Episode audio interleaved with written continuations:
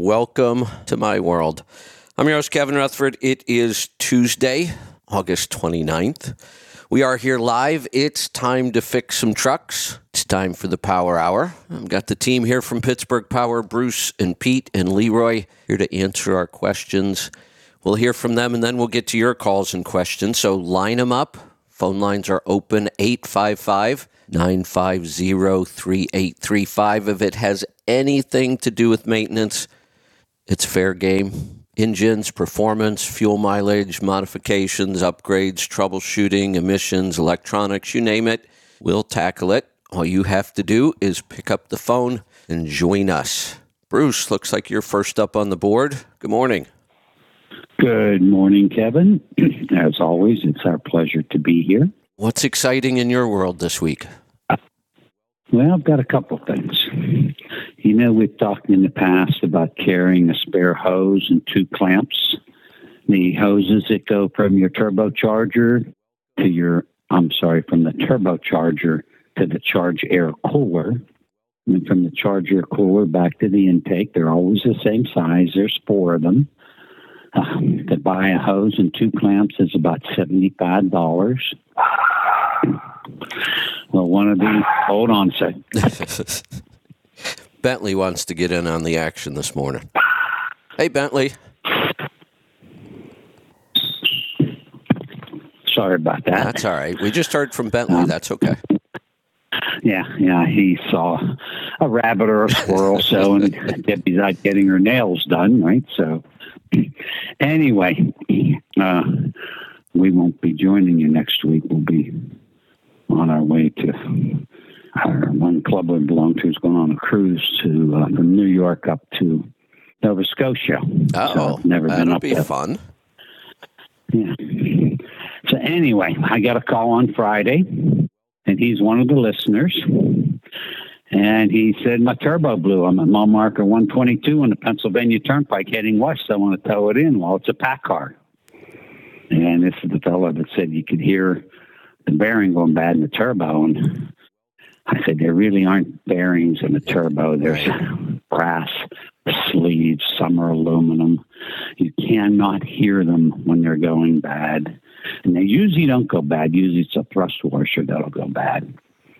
But I said, How many pound boost do you have? He said, Do you think I can nurse it into your shop? Now here it is, it's Friday. The shop's booked about two weeks. yeah. These don't happen on Mondays and Tuesdays, right? Right, Of course, right. So I said, does it make any boost? No, my boost gauge is showing zero. So it's great that he had a boost gauge. So we knew that. So he pulled the truck over. I said, tilt the hood. Let's look at the turbo. Is it there? Is it physically there? No tools. He doesn't have any tools.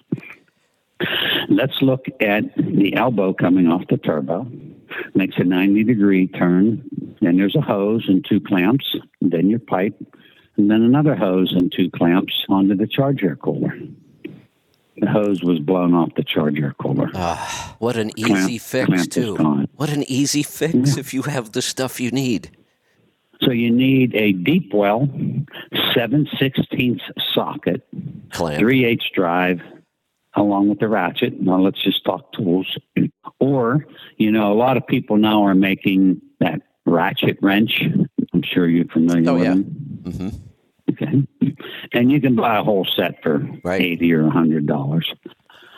But if you don't have any tools and you go to Home Depot, I think it's Home Depot that sells that Craftsman. It's a red toolbox. They'll have specials. Uh, 198 reduced to 140, and that has a lot of the basic tools, and it's in a little suitcase. That's what I carry in the pickup trucks. Yeah. Bruce, about the only tools I've ever had most of my life were Craftsman. That's just what I grew up with. It's what my dad Mm-hmm. always had. It, it was Sears for a long time. Right, right. So in the meantime, I had him call Herring Motors out of Somerset because they're much closer than we are, and they went out and fixed it. And uh, his bill was four hundred and twenty dollars, which was very reasonable. Yeah. he's on his way, but he probably lost three to four hours. And if he would have had that hose and clamps, and we've talked about this, carry that hose and clamps because we get this call every couple weeks. Yeah, that's. Um, I didn't realize that was happening that much, but that that is something that's Oh, yeah. easy to carry the stuff with you to fix it. hmm If the hose keeps slipping off the charge air cooler or one of the connectors where the hose goes on, spray it with brake clean. Spray the hose with brake clean. That makes it tacky. Yes. See the brake clean on the on the aluminum housing will clean it, and then the brake clean on the hose makes it tacky. And, And if then you, you, put it on and you put the clamp on. sometimes when those hoses are hard to get on, and a lot of times they are, if you do it quick enough with the brake clean, it acts like a lubricant for a little bit, a couple seconds, if you can get it on there, and then it starts to get tacky. But it can actually help you get it Right. on sometimes. And if the hose is long enough over the aluminum connector, you can put two clamps on each end. And a lot of trucks have two clamps on each end. Good point. Another thing I heard that works is cheap hairspray. Oh, The that's cheaper the yeah. better because it's like glue, It's just like glue, yeah. Huh. you know, like, like glue. So that's one thing. We have a client, pretty interesting guy, Mike McWilliams. He's from Bakersfield, California. He's got a Pete with a 180 inch bunk. And three weeks ago, I was crossing the Bay Bridge on 50, heading out to Delaware. And as I was getting off onto Kent Island, I saw him going onto the bridge, and I just caught it out of the corner of my eye. And the 180 inch bunk, and it's got a big eagle or something painted on the side, or no, I think it's an American flag. This guy's pretty interesting fellow. Uh, he buys a lot of used army equipment, bulldozers and uh, cranes, and tinkers with them on, in his barn behind his house. And uh, sometimes he puts them to work. And I said, "What makes you buy that?" He said, "Well." I don't know, but it's in our blood. We just can't leave things alone. Pretty Yeah. interesting saying, right? Yep, it sure is. It's in our blood. We can't Yeah. leave things alone. Can't leave it alone. And uh, I've been told that uh, the ex-wife used to say, "Why can't you just leave anything alone?" I said, "Well, I have to make it so it satisfies me. Right, right. That's just Doesn't have to satisfy other people. It has to satisfy you, right?" yeah, yeah. So everybody's truck is different, and everyone's different. And sometimes you you know it's not one turbo fits all or one one ECM setting fits everyone because everyone's different. Everybody needs something different, and everybody tows something different. And they're in different parts of the country, and they drive differently. So everything's different. But he took he's got an X15 2350, and we have it programmed. And he took, I think he took 336 gears out, and he put 228s in. Whoa. And I said, Will that fit in your housings? He said, No, I had to buy new housings. The whole conversion Right. was $9,000. Ooh, ooh. So, with 228s, 13 speed. And they give you some of his numbers. He sent me pictures. What engine is this? So, X15. Okay. So, at 1,255 RPM, he's right at 65 miles an hour, which is perfect. Yeah. And I'm assuming Yeah. the tires are low pro 22.5. Mike, if I'm wrong, please call in and tell me. So then he put it in 12th gear. And his instant readout for fuel mileage is showing eight. Now he pulls a step deck with a roll tarp, and at 78 miles an hour, he's at 1300. And then he puts it into 13. And then the numbers it- get weird. An interesting guy. Yeah, the numbers Right. get weird. No, he's still showing 78, but he's right at just shy of 1100. Ooh. So, yeah. Yeah. So it's uh, interesting setup there. How does how does he like that truck running at eleven hundred? I don't know if he runs it at 1100. Yeah, I don't think so. I, I don't. Yeah, I don't know if he drives it at Okay. 78. He, Yeah, He's a pretty fast. sharp guy. He Yeah. probably drives it at 65 at uh, 1255. That would be just about ideal. Yeah. Right, right. You know, the And only next week, I want to bring it. The only go ahead. argument you might be able to make here uh, is that he went so high on the gear ratio or low on the number that he's kind of wasting the transmission. Maybe we didn't need to go that high and we would have had a little more usable top end there. But either way, he's got a good gear to cruise in. Mm-hmm. No, but it's perfect 65 miles an hour at 1255 RPM. It- and then I he like does ha- and then he does have that gear to go into the 70 mile an hour range somewhat efficiently if he wants to. Yeah. Yeah. Yeah. You can see it. And what happens if you're like me and you're coming, you're on I 70 coming down off those plateaus in Utah and you're going downhill for 18 miles and you just want to let her cruise at 85 or 90 and you put her in 13th gear. Yeah. It's free miles. Yeah. Right? If you're not heavy, you're not putting much strain on your tires. And, Yep. and I always find there's not much traffic coming down off those plateaus. There you go. You know, it was interesting being being uh, Pittsburgh, and you're in school, and you in geography class you study about plateaus, but until you actually drive up the side of one, and some, some of them I saw were 60 miles across the top, and then 18 miles down the other side, Wow. and it was kind of interesting. Yeah. So I'm sure you've seen that on I-70 in Utah, right? Yes. Yep. Okay.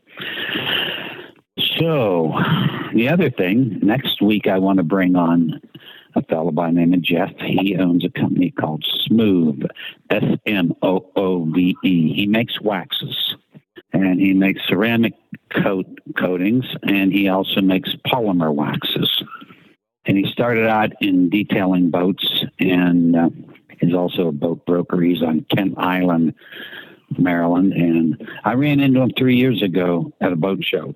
I bought some of this product and I didn't try it until last week. And I was blown away by the cleaner wax. And you hardly feel any of the cleaner grit in it. And it just took all the marks off this white paint that I was trying to wash off. And then I put his polymer on it, and I was I was shocked at how smooth it was. And then I see where he gets his name, Smooth. Smooth. And um, yeah, interesting guy to talk to. And I'm going to bring him on the show and let him talk about detailing. And and I I said one thing to him. I said, if we have new paint or a new vehicle, why a, cleaner wax? He said, well, you know, if water lands on your windshield and you don't dry it off, what do you see Yeah. after it dries? You see the, the You see leftovers, mm. the dirt, whatever was in the you water. see the, the the ring of the minerals. Yep. He said the reason you don't see that on light colors. Now I do see that on my dark reds on my pickups. He said because it's white. Right. He said you need the cleaner wax to take that off. Yeah, we get a lot of environmental contaminants on the paint pretty quickly. I mean, so it's new paint; it's Oh, fine for a while. Now, the one thing I'm con- um, the polymer. So you said he had a ceramic product and a polymer. I've played around with the ceramics, and I'm pretty impressed with them. What's the polymer? What's the idea behind that? Same idea. It's the polymers is what they want on a lot of uh, a lot of new finishes. Okay. It's a, So Bruce, you and I by go way, way way back with that stuff. We've talked about it in the past. I um, I learned how to paint cars when I was 15 from my brother-in-law and made an awful lot of money painting cars at home uh, when I was young. In fact, that's how I opened the gym when I was um, 19. The money I had was the money I made from painting cars back then. So I, we go back to the buffing and the pink fill and glaze and all of those. It was a Yeah. lot of steps. Um, I was painting almost hundred percent lacquer back then. So you wet sand it, you buff it, you fill it, you wet sand it, you buff it. I mean, it was a long process, but you could get a beautiful finish when you were done. Um, today, I- I hadn't played around with any of that stuff for a long time. So the Range Rover, uh, you know, it was five years old. Um, paint, well, actually, it was four last year when I did it. It needed some work. So I went out and looked, and I had played around with the clay bars once before, so I grabbed those in the ceramic. And I'll tell you, it, it's not that hard to go over the whole car with the clay bar, hit it with the ceramic, and the thing looks like new. And it just wasn't that much work at all. Yeah, I've never tried a clay bar, but Pete has used the clay bar. They're incredible. It's the most. It's the weirdest and, thing you have ever seen. You you just talked about Bruce. You know, you feel the grit in the cleaners, and the more grit there is, the more drag when you're doing it. Um, this clay bar is so weird because you use it wet and it just slides so easy across the surface. You're thinking that can't be doing anything, and it it is. It, it's just a, it's a weird process. Interesting. Well, we'll let Pete talk about his experience with the clay bar, and I'm going to have to try it because I get a lot of sap. oh, it takes that stuff right off. Yeah, that's the kind of stuff it just takes right off the surface. You don't even feel it. It, it slides so easy. You're thinking, I'm not doing anything. I, have mm-hmm. done a mm-hmm. clay bar down to the point where you have to buff it to bring the finish back. It's just like a, just like using a really fine sandpaper. Mm-hmm.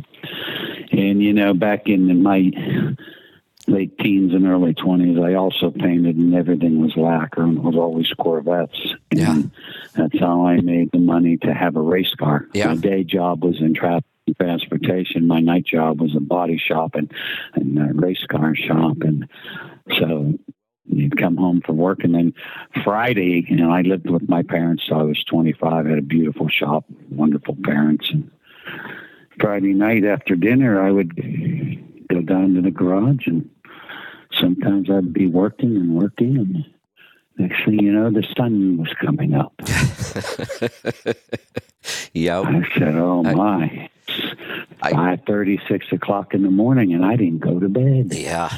yeah. So you hurry up, get out of the coveralls and take a shower and go to bed for four hours and you're back in that garage. And that's why i bought a boat was to get me out of the garage and let me spend a little time relaxing in the allegheny river. There you go. But um, i have one other thing i want to say not related to trucking. But the last time I was down around Norfolk, Virginia, I counted 22 freighters that were empty sitting waiting to take raw materials away from the U.S. to foreign countries. And uh, on Sunday, by the Bay Bridge in Annapolis, Maryland, there were 14 freighters, usually four or five.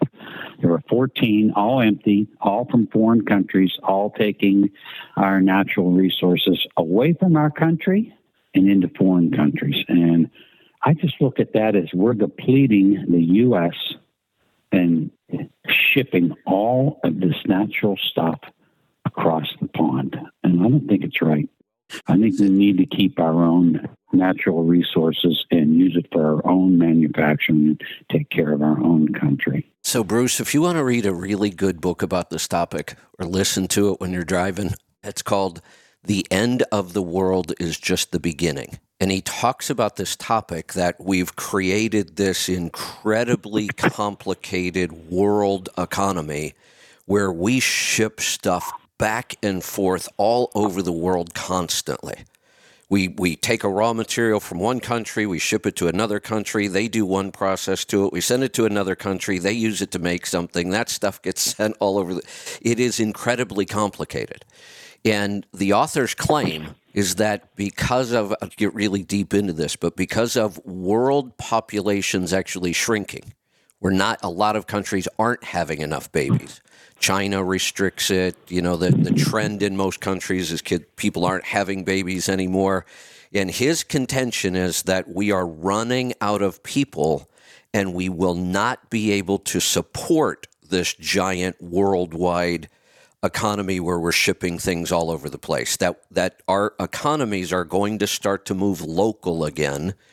And if that were to happen, he outlines, you know, a lot of the countries in the world and who would be in the best shape.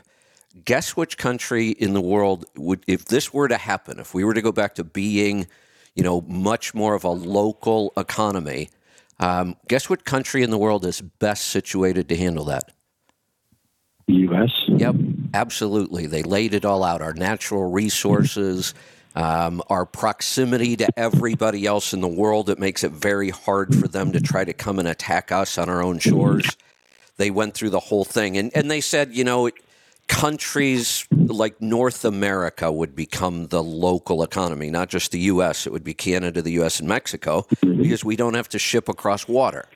And everything we didn't have, Canada or Mexico did.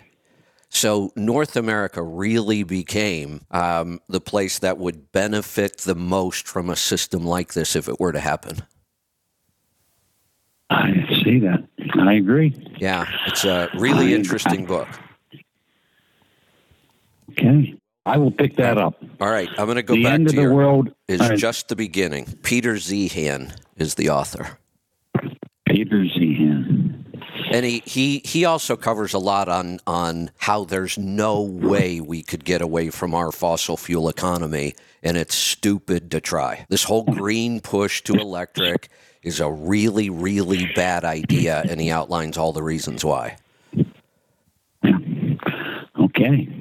All right, I'm going to go back to your first point on hoses and clamps and being prepared. You'll probably remember this. When I left your shop last year after getting all, it, we did a ton of work on the uh, the air system, the boot. I mean, I had leaks everywhere. Um, and one of the reasons I did, we've never tested that coach. I've never bothered to test it, even though we talk about it all the time, um, for a couple reasons. One, picking up a couple tenths of a mile per gallon isn't going to make a big difference in my world. And two, we saw how hard it was to do that test. Um, let me bring uh, Leroy in real quick because I think he'll remember. Um, Leroy, you there? Was was that uh, You there? Yeah, was that a little bit of a challenge just trying to test the system on that thing?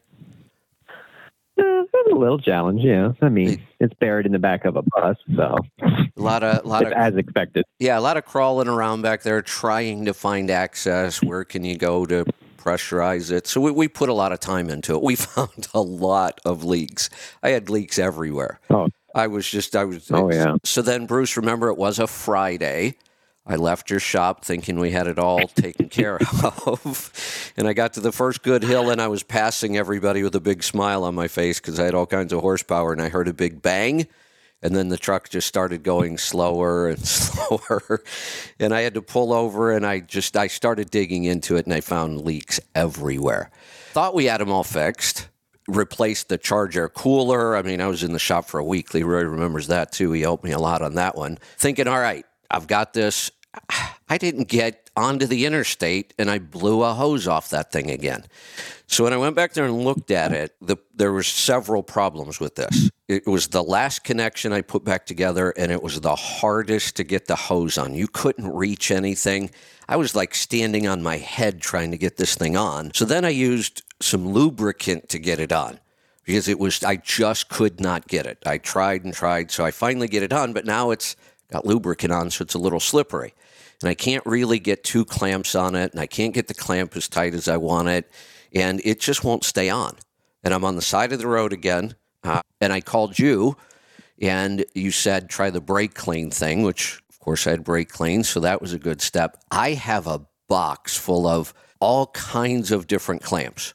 That's like the the MacGyver box. You can do a lot with clamps. So one of the problems with this one was after it came out of this connection, there was a 90 degree bend, and then that whole assembly was just it, there was like two and a half, three feet of straight pipe, then the 90 degree elbow, then another two feet of pipe, and there was no support for it. It wasn't attached to anything. So when the when the boost hit that 90 degree turn, it would pull that whole assembly right off that connection. So I got looking at it. I thought, I'm never going to keep this on unless I can build some sort of brace on that. And I, I really couldn't build a brace. But what I was able to do was put clamps, not on the boots, but on the, the hoses, but two clamps. And then I made two other clamps that connected all those together and held it all on. And it, it's still like that. I just left it like that. It works. Mhm. It's ugly. Yeah, it's really ugly. I got all I was taking clamps apart and then building new clamps with clamp pieces and but I finally got it all together and it held really well. Because to show you how much pressure is in a 90 degree A lot. bend when Yeah. something is flowing through it, whether it's liquid, whether it's exhaust, or whether it's air. Yeah, I kept looking at that, go, why won't this clamp stay on? And then it finally dawned on me it's hitting that 90 and there's nothing to stop it. That's that's just constant pressure pulling that clamp off. hmm So it does pay to have those tools and clamps and boxes of stuff. It does. Yeah. That would have been an expensive tow or repair on the side of the road if I would have had to call somebody. if they could have done it. Yeah, right. Right. They would have wanted to tow it in. Then it gets really expensive. That's right. Yeah. That's So, right. all right, Leroy, you're already I'll up there. you Jump real- in. Yes. So, I mean, it's been a busy week for us. Um, not with a lot of trucks, but just the the difficulty of problems have made them difficult or makes us busy. Um, we had one that has been here for a little bit, and it's for a DEF consumption issue. And I guess for a little bit of context, the engine controller makes sure that the outlet NOx is at an appropriate level, which means it's really low. And there's two ways for an, after treatment engine system to reduce NOx. It's either through the use of EGR or through the use of DEF. Um, so you have to analyze those two systems separately, even though they work in conjunction. So this guy was getting like 70, 80 miles per gallon on this ISX. And we've done a bunch of research and testing analysis on the data that we're seeing from the SCR. Like we're doing a DEF quantity test, which means we take the DEF injector out we put it into a graduated cylinder. We override the pump and the injector and see how much fluid it puts out in three minutes. And then we can calculate um, if it's spraying the appropriate amount. So we did that test. That's showing up good. Everything's going well. The SCR looks like it is converting appropriately. It comes up to temperature as it should. We've looked for buildup in the decomp tube and the SCR. There's no buildup. So then from there, the only thing really to look at is the EGR system, being that there's a, that's the two ways to do it.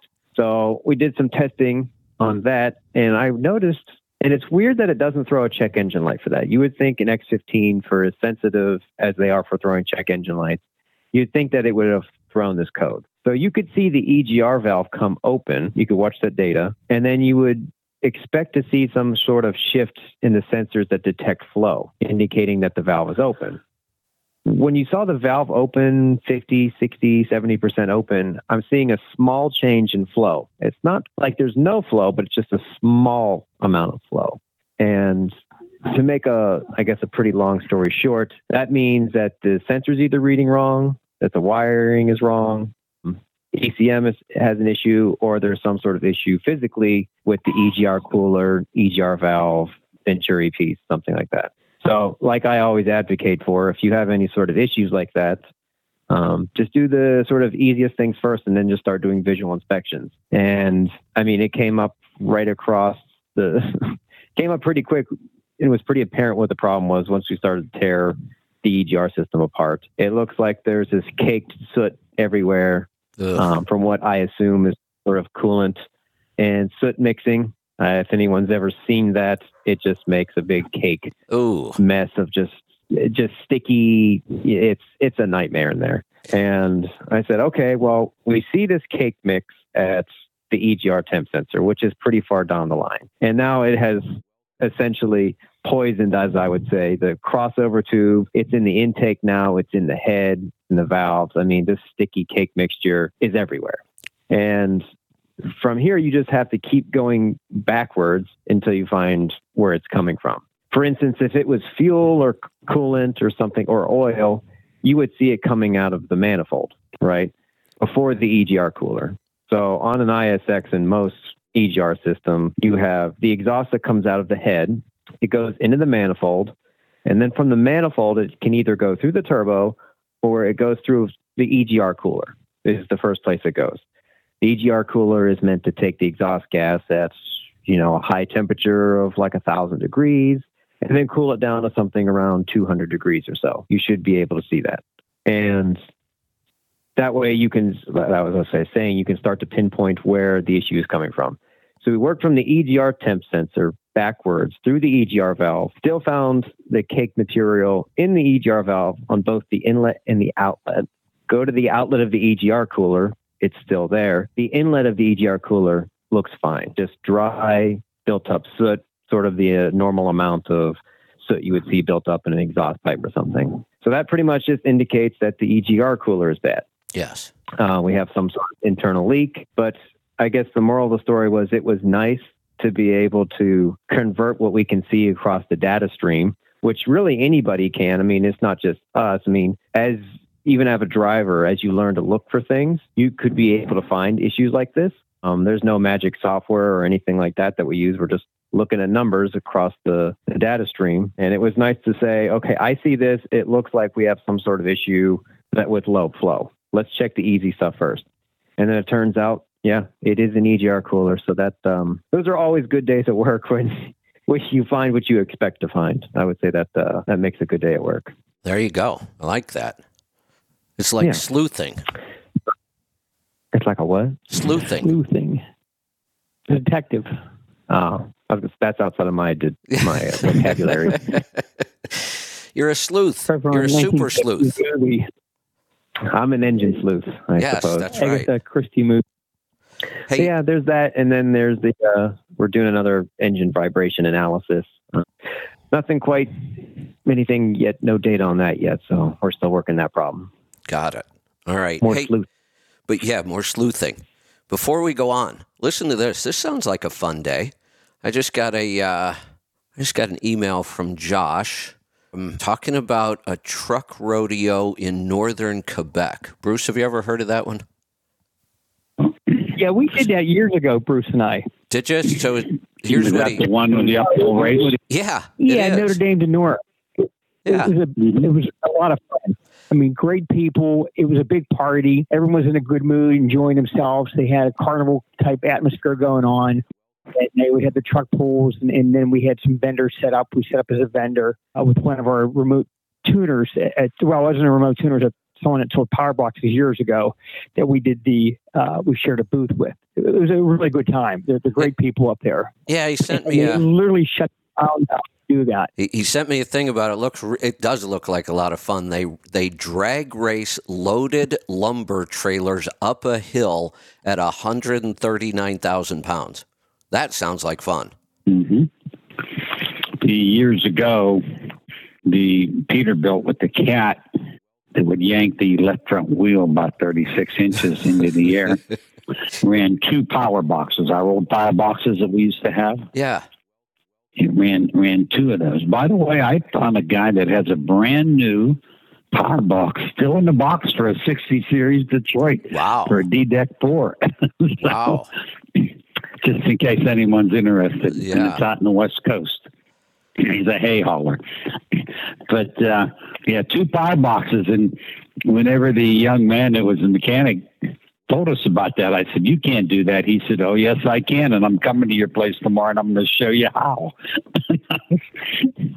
I said, Isn't that amazing? We designed the product and the guy shows us how to how to make two of them work in uh, would it be parallel or sequential? Leroy? One adds to the other. Uh, sequential. Sequential, okay. So, yeah. I think on that particular truck, they had to rebuild the engine every pull or every race. Wow. I think. Yeah. Wow. Yeah. So, and now, now you know some of these uh, cats are up in the three thousand horsepower doing truck pulling. Whew. That's a lot of power. It is Yeah. tremendous amount. Yeah, it is. Wow. All right, Pete. I'll, I'll say, hey, Oh, I yeah, just go got a text from Jackie Wormley. Uh, Jackie, Jackie Wormley yesterday. still has her boat. oh, okay. She still has the Bose seat, and it still works. And she went and bought another one. She found one on, I think it was eBay or somewhere, and she went and bought another one, and it wouldn't work, wouldn't boot up right. That thing's got crazy, complicated electronics on it. Um, but she found that there is still a company working with these. I think it's on its. It's been sold twice now, but she found the company. She actually sent them the SD card, and they're working with her to get this thing going. I was going to say, just bring it to Leroy. Yeah, I, I, that would probably work too. Leroy, you'd have fun working on one of those, wouldn't you? I have fun working on everything. I What are you talking about? This is a pretty, uh, pretty sophisticated piece of technology. You you know how it works, right? I think I've explained it to you. Yeah, I think last week we talked about it. Yeah, yeah, it's Hey, pretty. Kevin, speaking of women in trucking, there's not too many of Jackie Wormley, are there? Jackie's one of a kind. She is, Not not even just for she a woman. one of a kind. I mean, Jackie's just one of a kind Yeah. as an owner operator. There's there's mm. an awful lot that of day, men That day, who could learn a lot about being a good owner operator from Jackie. that day at one of the truck shows when you had a booth and you were right around the corner from our booth and we were all standing there and she said, I could teach a lot of men how to Oh, make she- money with their truck. She's right too. She I can. never, never forget that statement. Yeah, yeah. I never forgot the first time I looked inside her Freightliner. I mean, you couldn't find a speck of dust. No, no, it is. Yeah, And and Star, the lady that we work with, her Freightliner's the same way. There is not a speck of dust in that truck. Jackie was also one of the first Hey, people I know to put an OPS on the truck and still continue to do oil changes every 15 or 20. I forget what her number was, but she never stopped doing those oil changes. And she wanted to bypass The truck's still running though. oh, and it's still beautiful. She said the paint's starting to fade a little bit, which I could see, and it was a beautiful paint job truck and trailer, but uh, it, it is in such good And- condition. Not only is that truck still running, but that's 12 sevens up in 700 and some horsepower. and, you know, and that's the truck that she was drag racing her dad when he was on his 1500 Kawasaki motorcycle and he couldn't keep up there. so that was one That's of her right. other stories. Yeah. And let me let me say something about Star. The first time Star came in our shop, she had about two inches of bracelets on both wrists. She had a ring on every finger. She had dark hair with a red streak through the middle. She in was in her fifties. red streak right through the middle. Fingernails all done up. And I'm standing there and I'm looking at this lady, and she starts talking about her truck. I said, "You don't own a truck." She said, I sure do. And that's it right outside. I said, No way that you own a truck. I was wrong. And it just, it just it just proves in this industry you never know who you're gonna meet. That's right. You never know what they're capable of, what they can do, what they're worth. You just don't know. It's such a fascinating industry with such a uh, group of interesting people. Yeah. Yeah, sure You is. know, that's that's why people can't retire. I mean, I mean, God, you get. Uh, oh, Jackie just said. 54 pound of boost. I mean, 54 pound of Out of a series stock on that truck was 30. Right. Yeah, out of a Series 60. Yeah. And it never broke. She never broke it. I mean, yet she didn't take, uh, It- she didn't take the right lane very often either going uphill. You know, I, I'm going to say this again. I've said it so many times over the years. You know, we we look at a 12 liter cat and we think, ah, that's a little engine. That's a vocational engine. This is the same size, the 12 six or the 12 7. The Detroit has always been a 12 liter engine. We never thought of it as a small engine, though. hmm That's right. Now, Maybe because it's got such big firebox on it. performance. used to put a power box on a 12 s- on a 12 liter cat with the manifold and Cool. turbo damper and balancer and running on power level three and they just ran with 550 horsepower trucks all day long and That's a never a failure hell of a setup. and I don't know why there wasn't more Yeah. of those on the road, really. yeah hmm Yeah, that was a good so you know what else i noticed on facebook uh, a lot of owner operators will pull into a truck stop and see a friend they haven't seen for 20 25 years they go in and have lunch with them and they post the pictures and what other industry is there like that You know why you know You know why truck drivers are interesting? And they really are. A lot of them really are. Um, I kind of discovered this the first time we went out on the road in the coach, and you probably experienced this as well. You did the same thing. You know, you get into RV parks, because if you're out on the road, you're going to spend some time in RV parks. We spend quite a bit of time there. And you start to notice some things. I noticed it right away. People are really in a good mood, they're happy. A lot happier than any place else I mm-hmm. would go. And it dawned on me, well, duh, of course they're happy. Everybody in this RV park is either on vacation or retired. But then I started noticing the people I meet in these RV parks are really interesting. We have a lot of stuff to talk about. Well, it's because just like truck drivers, you travel all over the country. Everybody's got stories. And you start to recognize the stories, the places. Oh, yeah, I was there. I remember that. It, it, you can go on and on and on for days with all the stories with people who do this much traveling. Mm-hmm. You think about, you know, know I, where a lot I- of I said my one of my first jobs out of the army I talked about was you know repairing those ancient knitting machines in that factory, and I lasted all of two weeks. I think it made me insane. You go to the same break room with the same people at the same time every day, and after a while, what the hell is there to talk about? Because all everybody did the night before was go home, watch TV, and come back to work the next day. But you think about what happens if I run into somebody on the road at a truck stop and we see each other a couple days later. Think of all the things we've done during that time. Just a couple days, you, already have stories. There's always something going on mm-hmm. on the road. That's right. Did you see? I talked about it Yeah, yesterday. we're, uh, We over the weekend, we ended up with three tractor trailer setups in the Columbia River. Three separate incidents. We had one go off of a bridge. I don't know how they any of them occurred. There wasn't much explanation. One of them went off a bridge crossing from Oregon over to Washington. The whole thing's in the drink down at the bottom. That happened on Friday or Saturday, I think. And then later in the weekend, Saturday or Sunday, two sets of doubles went off of 84 into the river. Two separate incidents, though. When I first saw the pictures, I thought, okay, the two sets of doubles got tangled up and they all went into the river together. But that wasn't the case. Two separate incidents, three over a weekend. That's just bizarre. All three people drowned. I don't know. I, de- I got to go back and look today to see if there's any updates on these stories because there was like no details over the weekend. No, one guy did swim to shore.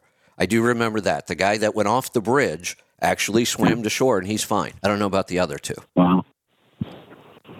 He went off the bridge and he made. Was it a tall bridge? Uh, You know, I think it is a fair. Now, it's one of those bridges because we have a lot of, you know, boat traffic on the river. It starts kind of low and then has the big arch in the middle. Uh, so I don't know where he went off, or again, there was just not many details over the weekend. So it's possible he could have been close You're to shore. He could have been, you know, lower to the water. It, it, when looking at that bridge, I, I know which bridge it was. If he went off at the center, I don't think he would have survived. So I think he must have went off near Mm-hmm. one of the two ends. When I'm crossing this Bay Bridge across the Chesapeake Bay, it's four four and a half miles across the main part of the bay, but the whole bridge is like six miles. And when you're in a pickup truck, I haven't crossed it in a semi, but uh, you're looking at this guardrail and you're thinking, would that hold a semi? And it's 300 and some feet tall because of the freighters that go under it.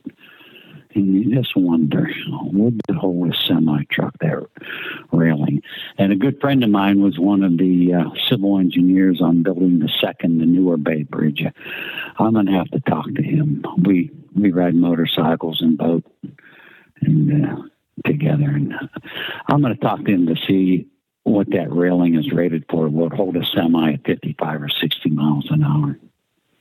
Yeah.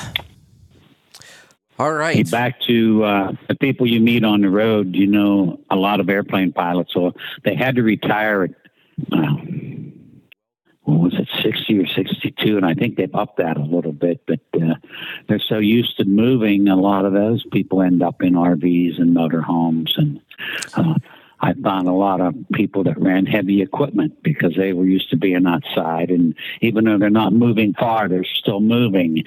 and the different uh, when I'd be tuning up a Dodge with a Cummins in back in the late '90s in an RV show, and you put up a hood, uh, you'd get six, eight, ten guys coming around, and some guys were in HVAC, some were electrical contractors, some were plumbing, and it was incredible when we'd have a problem with it, whether it was a motorhome or a truck, what people would come up with and gauges and parts, and it was it was a lot of fun. Yeah. So- Yeah, no doubt. just just like what trucking used to be back when you and I got into it. You know, if a guy was broke down on the side of the road, people stopped to help. Yep. You know, Bruce, I've got. But I, I, oh, go ahead. I did want to say about uh, Dean Cross and Laverne Cross. Uh, they they have beautiful trucks and they post them on Facebook quite often. And uh, like Dean comes out of a truck washer, he washes it in his own shop at home in Seward, Nebraska. He's one of our catalysts and remote tune dealers, and uh, you always kind of know where he's going. And when he runs into old friends, and Laverne Cross has a shop in Mid- Middlebury, his own personal shop, but he calls it the Middlebury Truck Stop. And uh, friends always stop by with their trucks, and uh, it's it's kind of neat. It's just like a bunch of uh, young people with their hot rods, and that's what this whole industry is like, you know. And, and uh, I love it when people get together and uh, hang out together. And just like uh, with our owner operator snowmobile conference, it's so neat because afterwards and after dinner and a drink or two, and we talk trucks, we talk snowmobiles, and uh, it's a, it's a pleasure. Yes, so the camaraderie indeed. in this industry is second to none. Now, Yeah. see, Mike Thompson sent me. Oh, Mike Thompson said crossed the Bay Bridge last night. GPS said it was 220 feet high. Okay, um, Mike was again former airplane pilot. That's right. You know, Yeah. You know, Bruce, I've I got thought it was higher than 220 feet. I thought it had to. Okay, Yeah. that's all right. Whether it's 220 or 300, if you go off, it's a long way down. Yeah, it is. Yeah. You know, I've got an email here. I just you- just happened to open up, and it kind of, you know, what you're talking about here. Uh, and he sent me an article along with it, and I, it looks like it might be a really interesting article. I don't have time to read it right now, but it's about uh, motor oil engineering test data, and he starts off talking about the. Uh, you know, a Chevy big block of 540 being the rat motor and the Chevy small block being the mouse motor. And I mean, it looks like, you know, it was written by a real gearhead. So I'm looking forward to reading that. But um, it, it goes on to say, um, I like your tribe so much that I've listened to every recorded word since spring of 2022 and most evenings on Sirius since 2018. Um, and he, he claims he's a gearhead, and but he's new into the industry. Just came in in 2018, and it, it this is what really got me about the article. You'll relate to this, Bruce. Um, he says, I consider myself a greenhorn in the business, and I ask a lot of questions of mechanics and my bosses about, you know, efficiency or upgrading or, or mechanic. And he says he just gets this deer in the headlight look from everybody. Uh, you, we've all experienced this. Like you said, Bruce, we're, we can't help ourselves. We try to improve everything we come across. And a lot of people just don't understand that. And it sounds like that's what he's running into. He loves all the mechanical shows. There you go. Yeah, that's right. He just uh, just doesn't understand when he asks people about you know the mechanical side of things and maybe improving, or he, he just nobody responds. And you can see that in this industry. I, I've said before, the last thing you should ever do is pull into some random truck garage and ask them to help you with fuel efficiency. You will absolutely get the deer in the headlight looks then. They have no clue. Yeah, I'm sure a lot of them are. Uh, you know, there's a lot of good mechanics, but they're, you know, whether they're putting brakes on and working on suspensions and clutches and things like that, but uh, not a lot of people that specialize in the fine tuning of the Right. semis. Right. Yep, exactly. All right, Pete, it's time we hear from you. Wake up. Oh, uh, I'm up. I'm up. I was just going to go over what was in his shop today. We still have one Leroy spoke about with the EGR cooler that um, uh, came with some issues and turned out to be a cooler, which at this point, as bad as it is, uh, it might be a good idea to do a diesel force uh, flush on this one to get it clean once we put the EGR cooler in it because it is really uh, one of the techs was cleaning up some of the components and it's just it's gooey and it's sticky and it's it's almost like tar. Yeah, it really is. It's, it's disgusting, and that's like going to stick to all the sensors. They're all going to read poorly. It's just it's a real mess now. One little leak makes a big mess. So we got that in the shop. We got the X15 that came in for a rebuild finally got parts in here yesterday for it, waiting for the cylinder kits to come in. Those came in. A couple big cam steel. The C12 with the vibration issue that's going to be uh, the candidate for the PicoScope.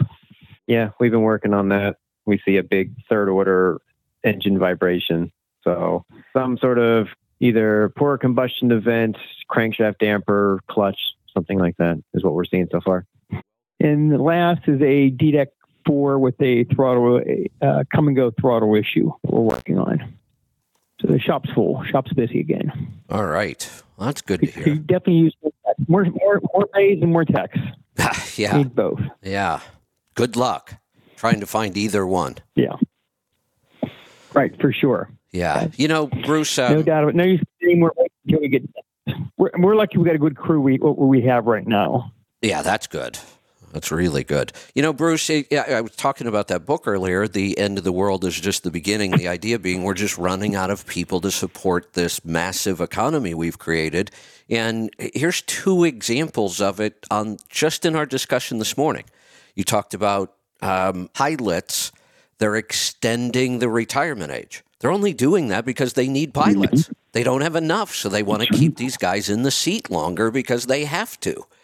Um, we we had them retire early for safety, and and you know, look, there's a lot of really healthy, safe 63 year olds, but the idea that they changed that, you have to look at why. And you know, they have a shortage of pilots. You have a shortage of mechanics. We have a shortage of everything these days, people wise. So you can mm-hmm. actually start to see Kevin. some of this look like it might be coming true. Remember the pilot that landed the plane in the Hudson River? Oh yeah, yeah, that was awesome. He wasn't young, was he? No, no, you're right. Was he it? wasn't young, wasn't but it he Sully? had experience. Yes, So yep. Yeah, Sully. he had experience. And look at how many great owner operators that there are in their late 60s and through their 70s and even some into the early 80s. When, when a, one company buys out another company and they come in and they get rid of all the older people Oh. because their salaries are higher, Yeah. just like if It- I'd fire Pete, I say, Pete, I'm paying you too much. You're out of here. look what I look at the knowledge. Oh, 37 years, and his twin brother Pat that does the pumps and injectors. He'll be 40 years this January. You can't replace that knowledge, and you can hire all the people you want out of college, and you're not going to get that. I, I'm going to tell you a quick story. I was thinking the other day. Um, Extrude Hone, who uh, used to do our nozzles on the cats when we wanted to increase the flow by 30%. And by the way, they make the machines for Cummins Cat in Detroit, and they're not far from us. John Walco used to work there, by the way. Um, the first time I'm walking to their plant with Danny Yonda, I used to race Corvettes with Danny. There's this older gray haired guy, gray beard, sitting at a desk in the middle of the plant, leaning back on his chair, his legs outstretched and his arms crossed, or his hands are across his chest, and his eyes are closed. And I'm looking, this guy's not moving. I said, Danny, why do you let a guy sleep in the middle of the shop like that? He said, Oh, he's not sleeping, Bruce. He's thinking. I said, What do you mean he's thinking? People send us projects. Some of the engineers have no idea what to do. This guy's been with us since our beginning. Guy looked like he was about 70 years old at the time. Yeah. He says he's invaluable. He, we give him these new projects, and he'll sit there and he'll think, and then he comes up with how we're going to do it. Extrude honing, by the way, is a it's similar to a silly putty with grit in it, and it's forced through an orifice, and it polishes and hones as it passes through. Oh yeah. And back when Cadillac came out with the Northstar engine, all the aluminum components, the intake manifolds were done that way. If you get a heart bypass, the tubes they use are extrude hones. A lot of the joints, knees, shoulders, hips are extrude honed. Huh. And the the blades on the fins fans for jet engines, they're extrude honed. When you run it across aluminum, it changes the molecular structure of the aluminum. When we built our first engine to road race in Europe at 1200 horsepower, big cam, back in 2000, or, no, 1993, It was during the recession in '92 when the guy called me. By the way, that engine was twenty-seven or twenty-eight thousand dollars, and now that was a lot of money back then. Yeah. But we had 1,200 horsepower, and we couldn't keep the compressor wheel alive until we sent it to Extrude Hone, and they honed it and polishes it, and then we never had it fail. Wow. So to this day, we still have extrude hone compressor wheels that we use on some turbochargers, depending on the horsepower. Mhm. Yeah. Nice. Hey, two, and that was our proving ground was York. Hey, by the way, that truck in in 1993 won seven out of eight races in Europe. These were rally type races, and uh, won the European Road Racing Championship, and was in a cab over, single axle. Oh, and the other thing the guy called Burton on Trent, England. Pete, do you remember his name? He was from Burton on Trent, England. Ken Howard. he, he called me from a from a bad phone driving his Mercedes down the autobahn in Germany. By the way, his first con- time he called me. But Cummins in Columbus, Indiana, referred him to us. And when he first was racing the truck, he said, "I have a problem." I said, "What's that?" He said, "I can't keep the tires spinning on the straightaway. They spin the whole straightaway." wow. And I said, well, so that's just part of our past and some of the things we did years ago. You know, two things. Interestingly oh, enough, Go ahead, Pete. that engine ended up in the country of Malta. Really?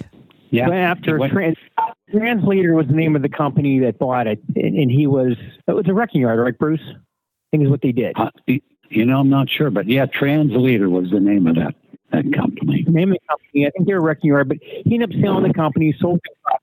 And I get a phone call from Malta, and they're talking about an engine. I'm thinking, I, I'm not really sure what you're talking about. I, I know we built an engine for you know a company in, in England. They're like, yeah, we bought that truck, and it raced for years. Now they drag raced it in Malta, Wow. I'm not sure there's enough land to drive race the truck in. You know the reason he, you know the reason he sold it? He was going through a divorce. he Oh. wanted to save the truck. Oh. Good boy. Hey, we had an owner operator from Belle Vernon, Pennsylvania, going through a divorce and female judge, and she came down hard on him, and she said, "Your ex-wife gets half that Harley." He cut it in two with a saw. he took them Oh, both into the courthouse. Oh boy. He said, "Which half does she want?" Uh, what other industry do you get to hear I stories know. like this, Kevin? I know. A Cou- couple things out of that. I want to go back to a couple things. First off, speaking of John Walco, I need to reach out to him. Has anybody heard from him? I haven't heard from John in like two months. I- I think he's racing. He must be. you catch him every now and then on Facebook. Yeah, you know, for a long time he was he was joining our Friday, and maybe that's I'm not on Facebook anymore at all. He was he was on our Friday show quite often, and he'd miss a lot because he was racing. And then the last time we had him on, he said my schedule should be clearing up, and then I haven't heard from him in months. I need to reach out and just see what he's up to. I keep thinking, you know, he'll, he'll call me this week or he'll be on the show this Friday, and, and here we are. He hasn't been on for a while, so I'm going to give him a call. The other thing, um, I want to go back to this, Bruce, because we just had a discussion um, on the show and on social media, pretty big debate about this idea that trucking is a commodity.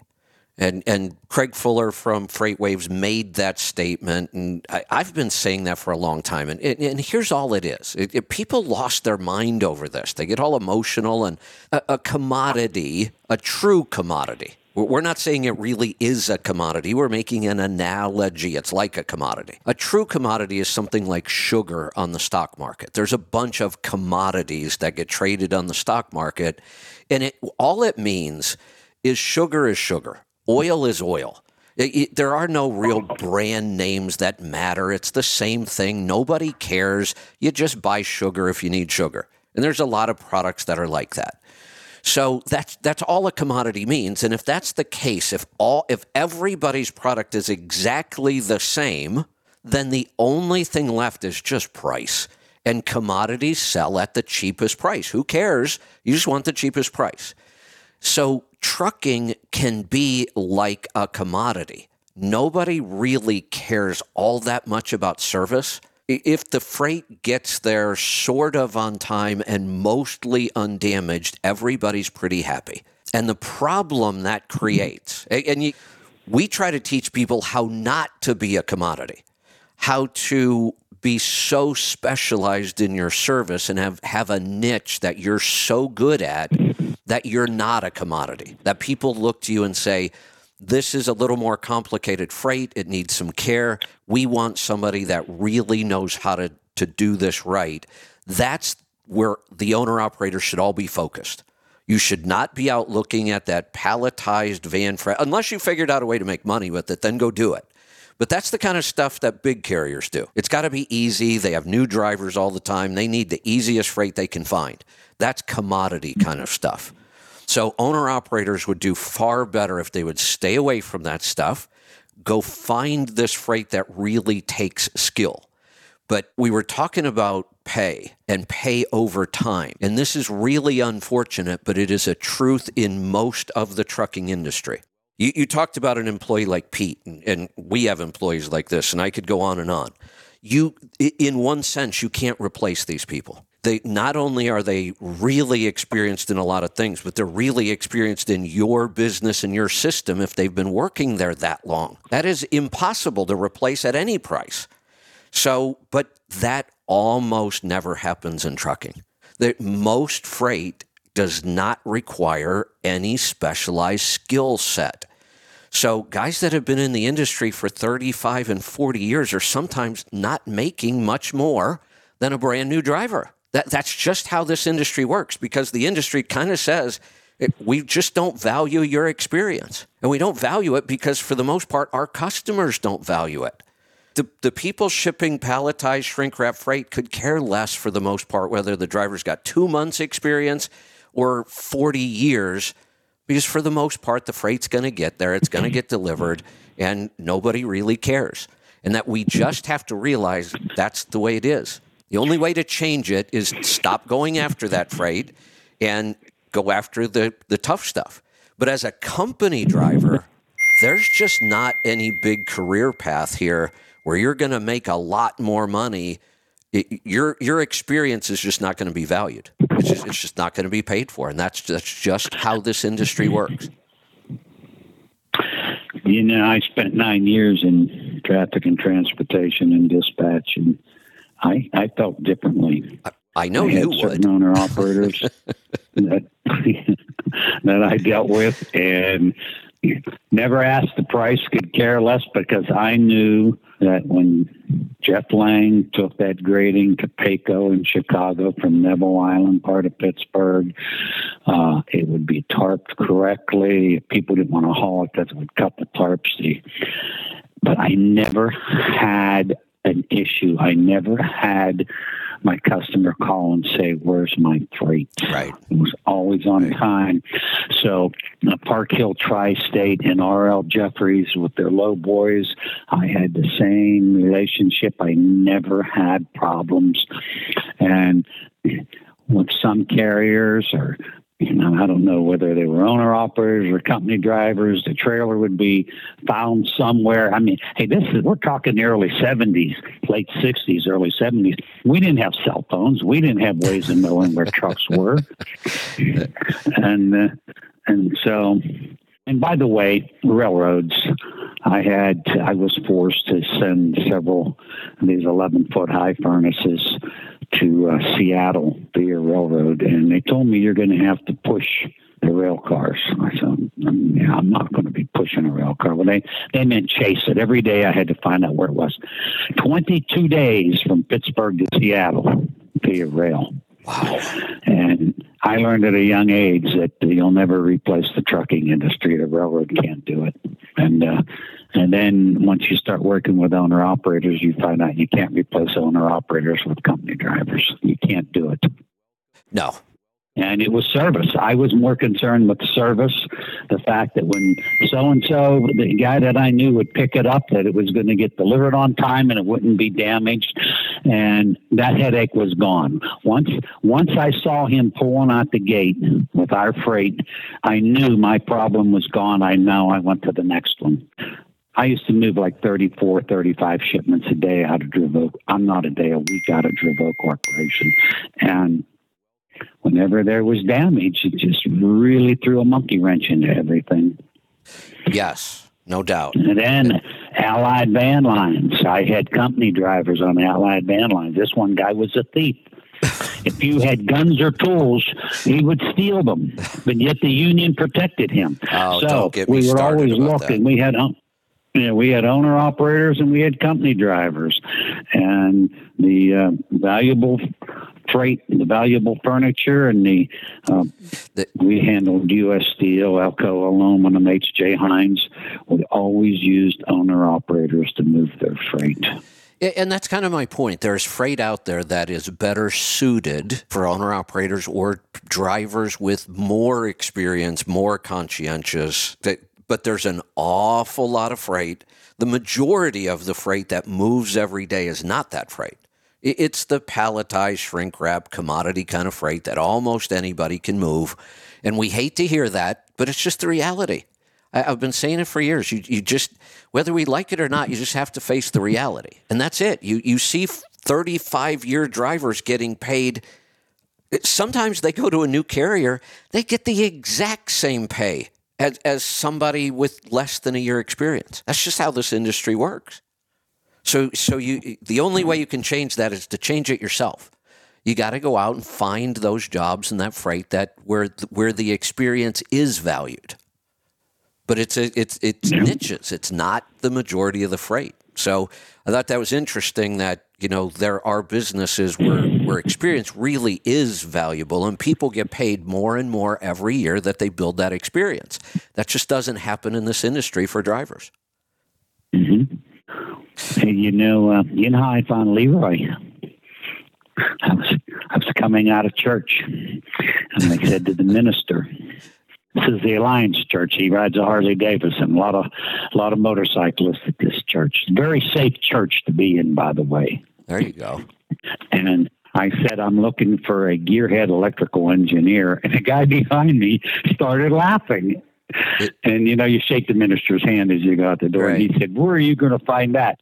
Next week, I find Leroy. I don't know if Leroy ever heard that story. But, well, Bruce, here, here's the thing: you you were at church and you were asking, and you got it. Ask and you shall receive. yeah, Yeah. yeah, yeah. See how that works? And now, you now we're all the stuck story with Leroy. J? Did you ever hear this? Yeah, did you hear the story on Jr? I don't think I did. Oh yeah, I did. Yeah, I you did. know he's he a was big in. guy, right? he was in California. 400 pound, eight size, That's right. yeah, Yeah, a size big guy. 18 shoe. Yeah. in Riverside, California, electrical engineer for Samsung televisions, and you know likes to wear black T-shirts. And he comes and he stands in my door and he fills up the doorway. Yeah, and does. I'm leaning back in my chair. He said, "I'm here to apply as an electrical engineer." and I said, "You're not an electrical engineer. They're not big like you. They're littler guys like me and Leroy. Yeah. You know, we can fit into places." And he said, I'm an electrical engineer from Samsung Television. I said, What are you doing in north of Pittsburgh? He said, My wife did a study, and this is one of the most economical places to live. It is The too. cost of living. Plus, our brother lived there. And yeah, I mean, uh, when I bought my house 16 years ago, it was $87 a square foot. Brand new house, and that included the property. Bruce. It's unheard of.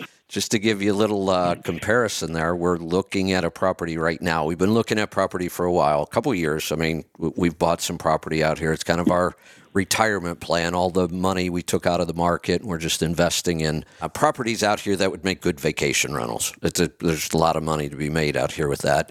Um, but the property we're currently looking at, five hundred and forty-six dollars a square foot. Wow. Wow.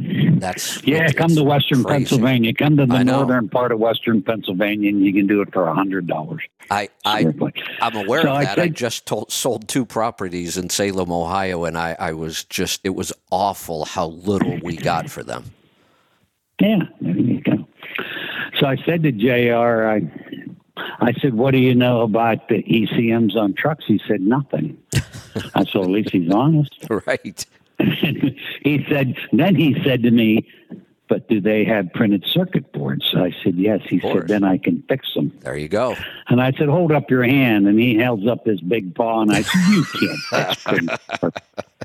You know, I'm having fun with this guy now because I'm figuring he's just going to walk away. Right. And he said, "Oh yes, I can." And I watched him. That one, Leroy. What's that? Uh, that I want to call it a chip that you replace in the Detroits. It's about an inch and a quarter. It has 128 solder joints around it. Oh, oh, Yeah, the E from uh, memory chip. Ooh. The memory chip. And I've watched them solder 128 solder joints around something that's an inch and a quarter by an inch and a quarter. wow. And uh, so when he said that, now I didn't know that he was a gearhead. Oh, yeah. So, you know, in our industry, if you're not a gearhead, it's really not the industry for you. right. It's a gearhead industry. It is.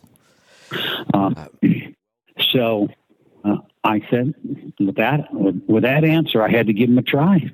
And uh, You know, Bruce, um, he's turned out to be a phenomenal employee. And Yeah, he really is. ahead. Yeah, I, I was just going to say I've studied success my whole life. I'm just fascinated by it. I read biographies of you know people that have started companies, and and I pay attention and I watch. And um, I've watched your company for a long time, and there are a couple reasons why you're really successful. Hey, two that come to mind. One, your curiosity. You're curious about everything. I, I've never seen anybody that can ask so many questions um, you're just always curious. That's a that's an important part. But more important than that, um, you absolutely have a knack for for finding and keeping really good employees. You really do. I have to find people smarter than me. Yeah, That yeah. You're, you're that's that's um, a big part of your success. You you just have amazing employees. A lot of people don't want to hire people that know more than they do. That's a mistake. Yeah, yeah, really is. All right. Um, we've been talking for well Hey, uh, over an hour. what- we should probably get to some calls. One other thing I noticed, I noticed working some truck shows, um, some families that have five or six or eight or ten trucks, one of their sons or daughters will go on to college and study business and come back to the family business. And if mom and dad are smart enough to listen, Mhm. and let the child take over and be part of management, the business really takes off. You know, Bruce, it's funny. One of two things usually happens. It, the scenario you just outlined in trucking is really common. The company gets started by somebody who might not even have a high school education. I mean, that that's not uncommon in this business. And and it grows to a certain point, might be multiple trucks, might be doing really well. It's tough to get beyond a certain point without some people can do it, but but it's tough to get past a certain point in size without some of that stuff people do learn in college, finance and, and some other things. So mm-hmm. sometimes you will see that second generation really take over and and break through that barrier and actually start growing a real company. You know, you might get up to 100 trucks or you see that. I've also seen the opposite, and you see this in every industry where the next generation destroys the business. They're just entitled. They don't realize how hard, you know, their parents Yeah. or their grandparents worked to build this, and they've been handed everything their whole life, and they just destroy the business. Seems like one of those two extremes mm-hmm. happens after, you know, a new generation comes in. Well, you met our Bill Fellman, right? Yeah, yeah. Bill's a good guy. I like Bill. You know, he's, he's now the president, and they moved me, and Bill moved me to CEO. But then Pete and Bill run the business, and Bill taught at Carnegie Mellon University, taught business. He grew two businesses and sold them, and he's been very successful. And he looks at things totally different than what Pete and I uh, we look at. Yeah. But yet, Bill is somewhat of a gearhead, likes fine automobiles. He enjoys looking at the beautiful trucks. And um, when a, an outstanding truck is in the shop, he'll climb up in and look at it and things. And uh, yeah, it's, it's been a godsend because the way he looks at the financial side of business versus He's uh, sharp. Yeah, he really is. Yeah. Yep. That's All what right. I do. And that's that's why we were able to get OPS and things. Yeah, that's right. Yeah, good stuff. All right, we could do this all day long. I'm having fun with it, but we have a lot of calls on the line, so we are going to start tackling some. Thanks for being patient. Eric, it's your turn. Thank you. Thank you very much. So we just uh, bought what's Yeah, I'll put it out there here in a minute. Sorry. Uh, right. We just bought two uh, day cab trucks. Uh, uh, build date of uh, quarter one. We should get them quarter two. Uh, 450 horse uh, Gen 5 uh, uh, DD13s with uh, 241 rears. I almost got them talked into uh, 226s or 228s. I don't remember what the number was, uh, but they said they wouldn't do that uh, for a uh, local operation. Was startability was probably Um, their issue, figure- right? Yeah, So, and Uh, let's, but let's anyway, talk about that for a direct- second, because we've talked about startability here before, and we're we're kind of known around here for kind of breaking the limits. You know, if they say a transmission is you know rated for this torque rating, we know we can take it way beyond that and take care of it, and it will still last. So we we understand what the limits are. We know what real limits are. Uh, that's kind of the same thing we've got going on here. We have broken that limit of startability many times and said, yeah, you're out of the range, but you're going to be okay. And, but here's the difference on an over the road operation, if we break that limit on startability a little bit, how many times in a, in a month are we really using that? But in a local operation, you do have to be careful of that because you're going to be doing it so much more. You're, going to be working that truck harder than it should be to get it rolling over and over and over again. So I, I, I kind of agree with their thought on this one. Well, okay, so most most of our freight is uh, we we go out and pick up a bunch of parcels. the locals. Okay. Uh, our our local guys go out and pick up a bunch of parcels. Uh, every great once in a while, we'll pick up full truckload. Like uh, Then I'm doing yeah. three of them today that are forty three thousand pounds. So that that would So- Where are you matter. located? and and the engineers look at what's possible. So when they look at this, they go, "Well, this is an eighty thousand pound uh, vehicle." And that that's what they look at for their startability. If you know, hey, we never get anywhere near that. We're running around light all the time. Then you're right. It wouldn't have been that big of a deal. So where are you I'm located? just trying to figure out. Uh, we are uh, up around Minneapolis. So Minnesota, you have a lot of rolling hills there. Not not so much. No? We do when we go out to like Amery, Wisconsin, or something like that. But uh, Okay. we don't we don't do that, but about once or twice a month. Hmm. No, it's uh, it's You're it's pretty level. Okay. yeah, it's yeah, it's pretty flat. Okay. Uh, we got uh, a couple of loads, like I said, that, are, that weigh a little bit. Um, what I'm trying to figure out is where do I want to set this uh, cruise control setup at? So it's uh, max torque is uh, 1550 at 975 RPM, uh, direct drive, uh, 12 speed automated manual. I like the setup. Uh, sounds like really good specs for what you're doing. I'm not sure what you mean when you say where do we want to set it up on cruise control. What are, what are we talking about? Well, I mean, uh, uh, my highway speed. What should the highway speed be set at? You mean at like a limiter, a maximum speed? Oh yeah, oh yeah, definitely going to put it. Yeah, the, the company drivers. So yeah, Um, I, I don't know that this that your specs are all that important here. I mean, you, you've got a decent range, not a, not a huge range with that direct drive transmission, but again, we're running local, so it's not like we're going to be spending a lot of time out on the highway. Um, honestly, in a local operation, if it were me, I'd set it at like sixty three to sixty five.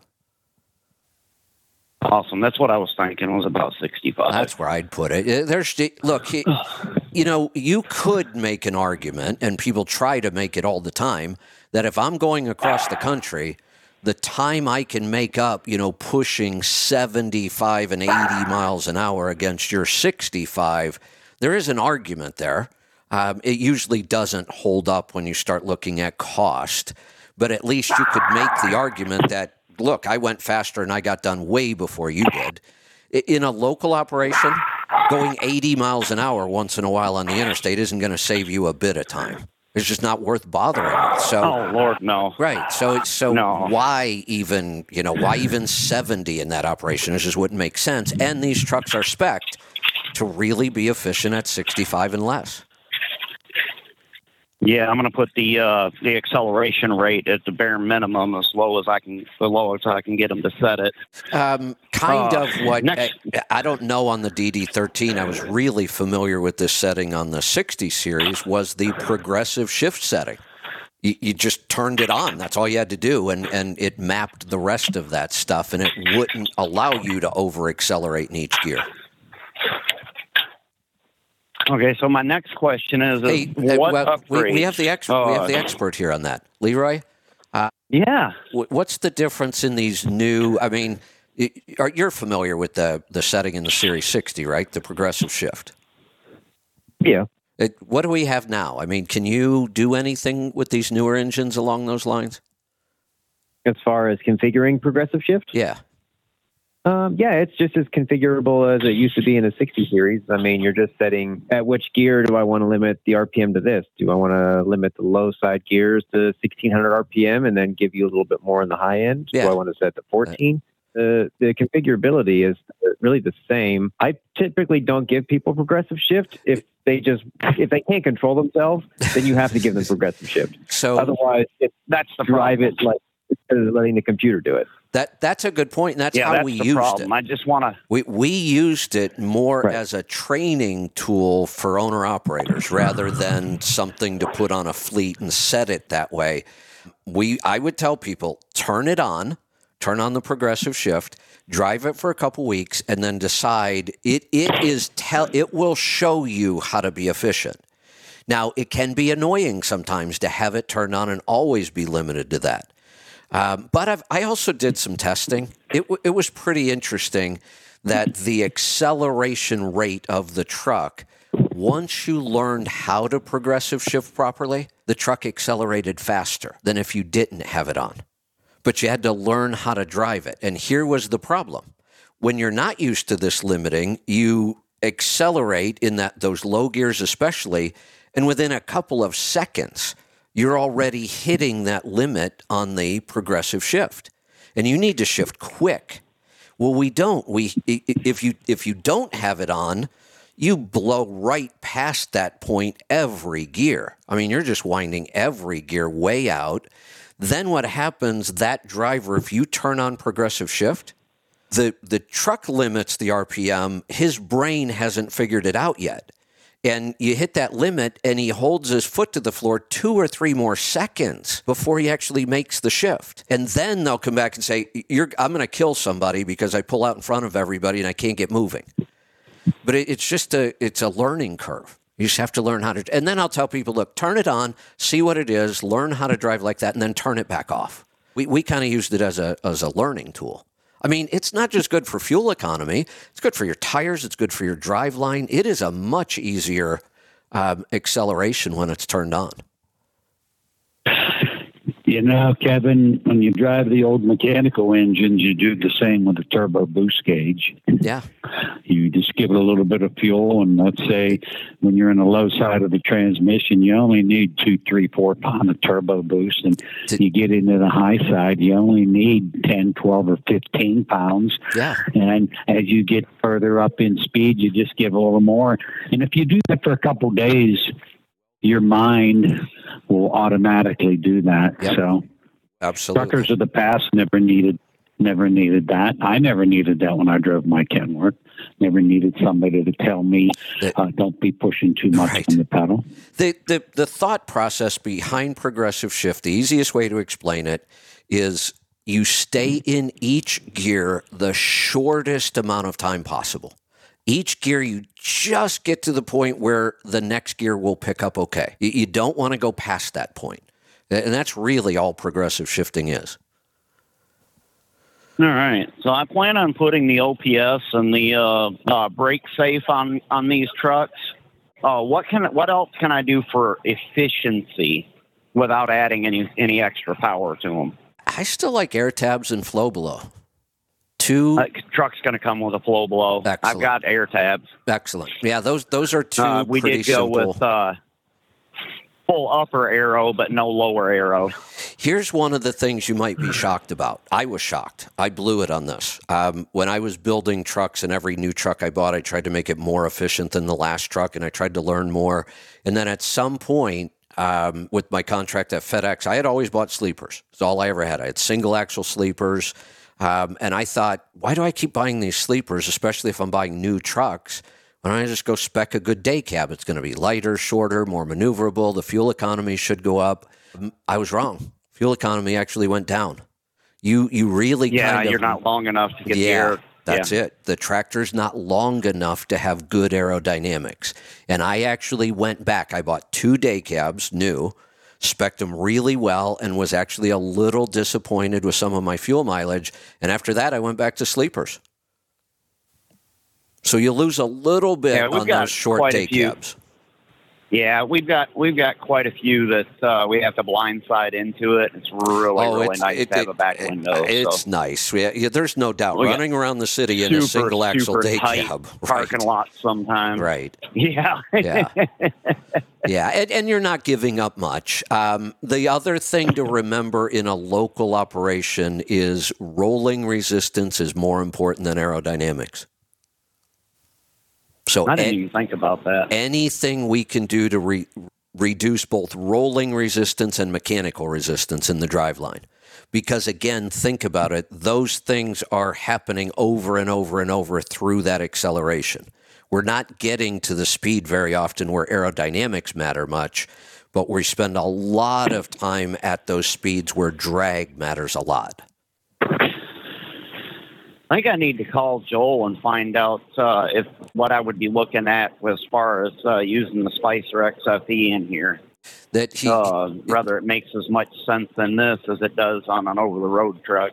those are the kind of details you really got to spend some time on and look at differently in your operation. Yeah, I know he said it was like four thousand dollars savings last year Right. at the fuel prices we had last year. Yep. Well, that's all I had. All right. Thank you very much for your help. You're welcome. Good stuff. Let's go to Pennsylvania. Luke, welcome. Good day, gentlemen. Uh, I want to get a look at an oil sample that I sent over. All right. I've got it here in front of me. Pete, I think you've got it too. We've got uh, an ISX. What year is it? 13. Uh, I think the engine was built in 11, but it's in a 2000. Um, I'm, uh, I'm wondering then, has this thing been rebuilt? Yes. Okay. Um, so since the rebuild, we've got 321,000 miles on it. Is that correct? Yes. and about 25,000 on the oil, which is perfect. So, um, how come you're not running the catalyst? Hello? Can you hear me? Oh, now I can. Go ahead. No, what were you saying? Uh, I asked why you're not running the catalyst, especially on an ISX. Um, this truck is deleted. I've run it some. I don't run it all the time. Why is it deleted? I didn't know any better when I did it. Ah, okay. Uh, I would still run the catalyst. Mm, I know. Okay. You, I, I know you're not based on your iron number. I mean, it's just something I can see in an oil sample. Other than that, um, Right. I, I, I will say uh, for a deleted engine, because sometimes we see these deletes and the engines are just run awful after that. Um, this one seems to be doing pretty well. I mean, we have no no fuel dilution. We have soot less than 0.1 percent. Doesn't get any better than that. We don't have any real wear metals to speak of. The the aluminum's a little weird. I'm going to come back to that. The little bit of potassium that they flagged is no big deal. That's a very low number, and there's no sodium. Mm, Your base held up pretty well. We're still down. We're still at three, which we're, we're fine there. So it, this is a really good sample. I'm surprised this is a deleted engine. Okay. Somebody may have Um, done something base- right, or I mean, the the numbers look really good. What's your question about the base? And then I want to come back to that aluminum. The ba- the base. Is that okay, or should I add some base to it? Um, how long do you plan on running the soil? Till the sample says I need to change it. Yeah, then go ahead and add some base. It's time. If we we don't want to let it get Okay. below about two would be really critical. Two and a half. So you're at three point three, and you know you want to keep running the soil. So I would add some base. Yeah. Okay. Now I want to go back to the aluminum. Pete, Bruce, I don't see many samples ever where aluminum jumps up all by itself. It's not a huge jump. It's 16. 16 is No. kind of high for aluminum, but I almost uh, the other wear metals are so low. What what what are we looking at here? Pete, any thoughts? Pete, does the ISX have aluminum thrust washers on the crank? I, I don't know. It's been so long since I rolled bearings in an uh, ISX. I don't know if they are or not. Um, but it, it's not a piston because it's a steel piston. It's a monotherm piston, so it's not a uh, piston skirt. Um, unlike the DD15, DD13 platform where they have that um, cam assembly that the, the, up on top of the, the cylinder head is aluminum, and they don't have bearings in there. Cummins doesn't have it. They have you know cam bushings. Um, so I don't know where it's coming from. That's unusual especially with the copper, lead, tin all being down. So low. You know, if all those were up, maybe yes, bearings, but that doesn't indicate a bearing. It can't be a piston because there's monotherm steel pistons. Mm.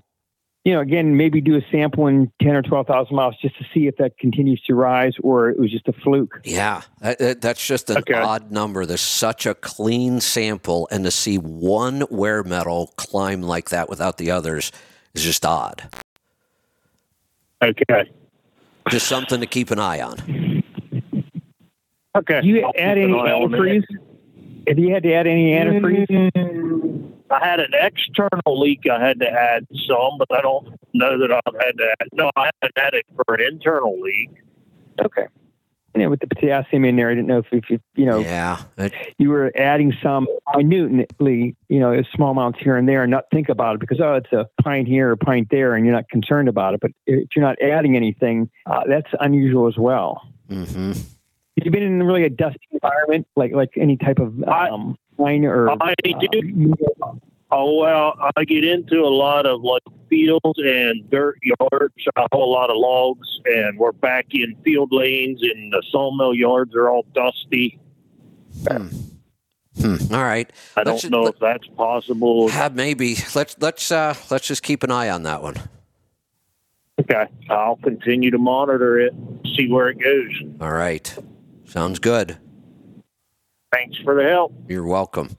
Let's go to Colorado. JD, welcome to the program.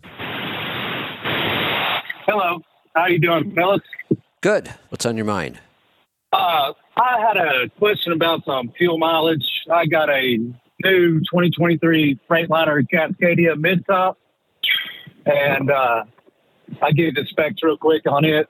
Uh, I got three 58 gears, a 13-speed Eaton transmission, and running tall rubber. I uh, pull a grain wagon uh, coast to coast, and the best I've been able to get is about six five on uh, fuel mileage at a running 64 miles an hour. Let's um, go back to the beginning. Give me the, the year, make, and engine again. Uh, the year is 2023, and uh, I got the DD15 in it. Why did we go with 358?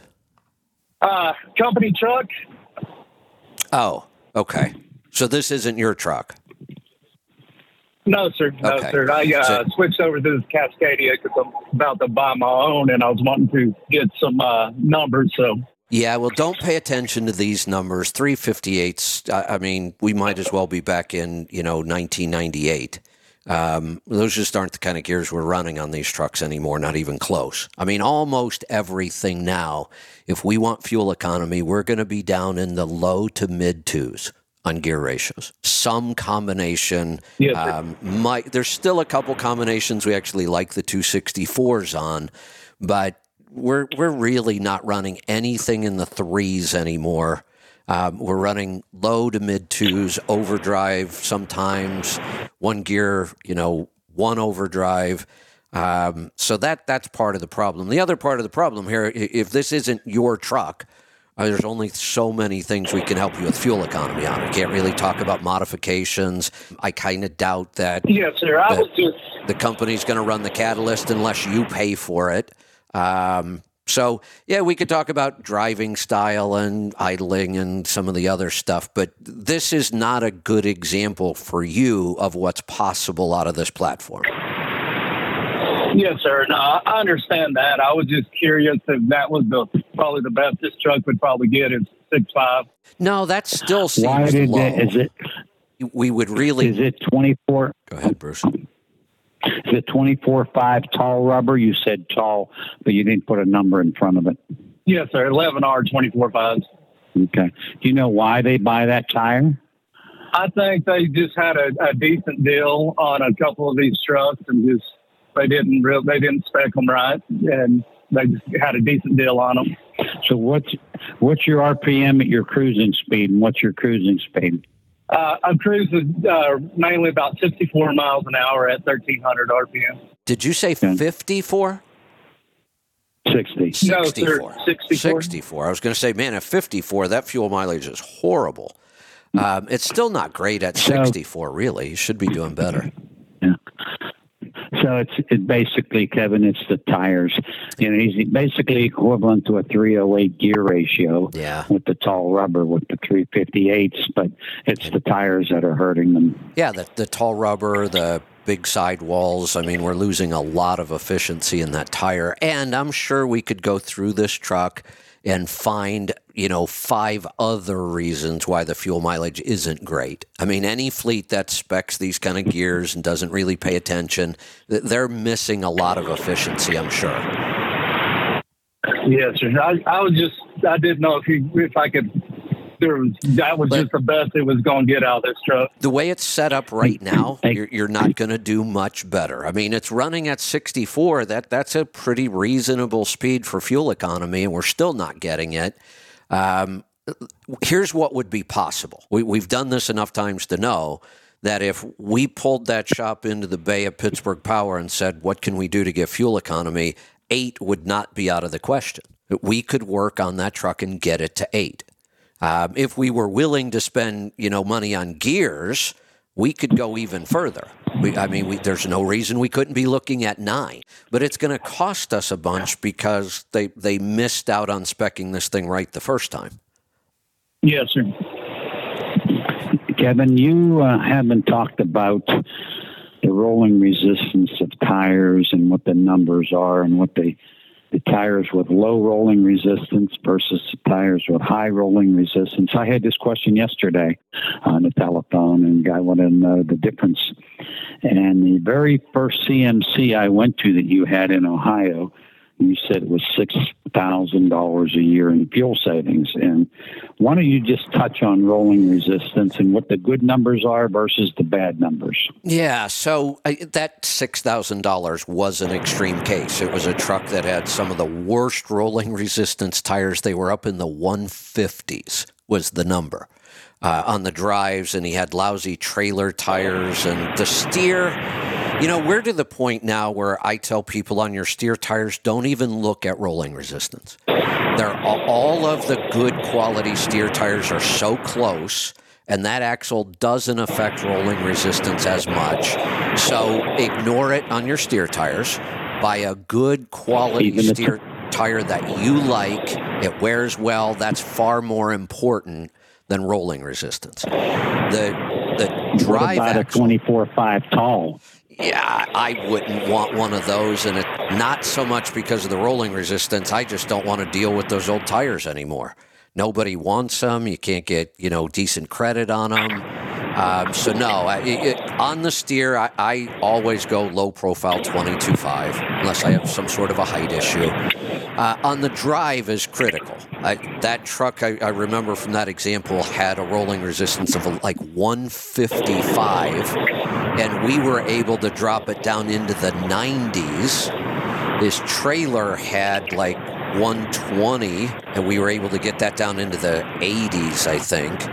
And we were able to pick up like six tenths of a mile per gallon just on tires. And back then, that was, you know, about $6,000 was what it was costing. Here's, if you look up the numbers, here's how it works. Roughly for every 10 points you drop rolling resistance, you'll pick up one tenth of a mile per gallon. Okay, and how does a owner operator find out the rolling resistance?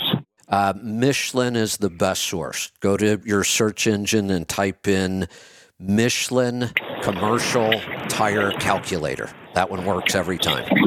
Um, it'll come right up to the top, and then you the the new comparison. And I actually helped them build this new system. Was you put in the tires you currently have, and then the system will let you compare any other tire and show you the savings without you needing to know the numbers. The old system, you went in and you could calculate all the numbers, but you had to understand them. And a lot of people didn't, and we were having a hard time explaining it. So I helped them build a new system where you just put in what you have and then pick another tire, and it will show you the fuel savings right down to the dollar. Okay. So let's say a guy goes into Goodyear or uh, Yokohama or Hankook or any of those tires, and he's talking to a person at the counter and he wants to buy some drive tires. He should ask them the rolling resistance, and chances are They they're going to look at them Exactly. and not know what that is. Exactly. So then what do you do? Then you go to Michelin and just do it yourself. You just go calculate it yourself, and you walk in and you tell the dealer which tire you want. Don't ever ask them. Don't ever ask them which tire you want for low rolling resistance. They won't have a clue. You got to go do the math yourself, or you could always call the show and we'll help you with it. We do that too. Hey, Kevin, last question, real quick, uh, if you don't mind. If when I go to need new tires on this thing, would it be more beneficial to get some 22.5s I or low pro 24s? Uh, no, I, I just I would get rid of those 24s. They're old school where nobody's running them anymore. There's no reason to run them except in certain operations where we need some height on the axle. That, that's about the only time they make any sense to me. Other than that, they're harder to find if something goes wrong. You don't get any credit for them. They're not very efficient. Let's just get rid of those things. Gotcha. I, I appreciate you guys. You guys do an awesome job. Well, you're welcome. Thanks for the call. Kevin, some older owner operators will say the tire, the tall 24.5 rides smoother. It does. There's no doubt. I agree with that. And it lasts longer. It has to. Yeah. I, I mean, there's more rubber there. There's a lot more rubber there. That's why we have the increased drag. So that that's a double-edged sword. Sure, it makes that tire last longer, but it's costing you money. Uh, We don't want it to last long. The longer it lasts, the more money you lose. We- just rather switch to a good tires for the tire. pickup truck or the, the tire, when I buy new tires for a pickup truck or a car, I try to buy the hardest compound I can find to get the most mileage out of the tire. I one time had some Pirellis. Uh, loved the tire, but on a in, on a 1990 Nissan Maxim, I got 12,000 miles out of them. I was pretty upset with that. I Yeah. went back to Tire America. They said, "Well, it's a really soft compound. That's why it has such a high rating." Right. I said, "But my God, 12,000 miles. I should get 36,000 miles." Yeah. And uh, so uh, that made me start to look at the compound, and if it doesn't have a uh, hard compound, I don't. I stay away from. So tires can get pretty I'm complicated. talking. It, you start I'm looking talking at about cars now. Right, right. You, you start looking at what contributes to rolling resistance, and it gets pretty complicated. The tread compound, the rubber compound itself, you just talked about that. The tread pattern affects it. You know, a, a, a, a lug tire um, gets worse rolling resistance than like a all position or a steer tire. That that ribbed pattern is more efficient than a lug pattern. The sidewall design has an i- big impact on rolling resistance and the sidewall size. The taller that sidewall is, the more it's going to flex, and flex creates heat. Heat is lost energy. That that's efficiency. So when we see these super low profile tires, um, they ride awful because there's no flex in that sidewall, but it's very efficient. So sometimes we give up a little bit of ride. Sometimes we even give up a little bit of handling and a little bit of traction. Nothing that really matters all that much if we want to squeeze out a little more efficiency. All right, let's grab another call. Oh, by the way, I did hear from John. I guess we got a text a while back. I must have missed it. Uh, Angie sent it over to me. Um, he was in the wind tunnel all day. Uh, it's been a really busy summer for him racing. Bruce, you were right. He hasn't been around, but when he when he makes it back to us, he's going to have a lot to talk about. So we can look forward to that. All right, let's uh, let's go to Iowa. John, welcome. Hey, Kevin. Hey, uh, Pittsburgh Power there. Um, 13 speed, double over. Your most um, inefficient gear is 12th gear, correct? Because of the, tur- okay. I, I'm a little confused. Now, about if this. you- really, I am. I, I don't know that I completely grasp this. I always thought the the deeper we go into overdrive, the less efficient that's going to be.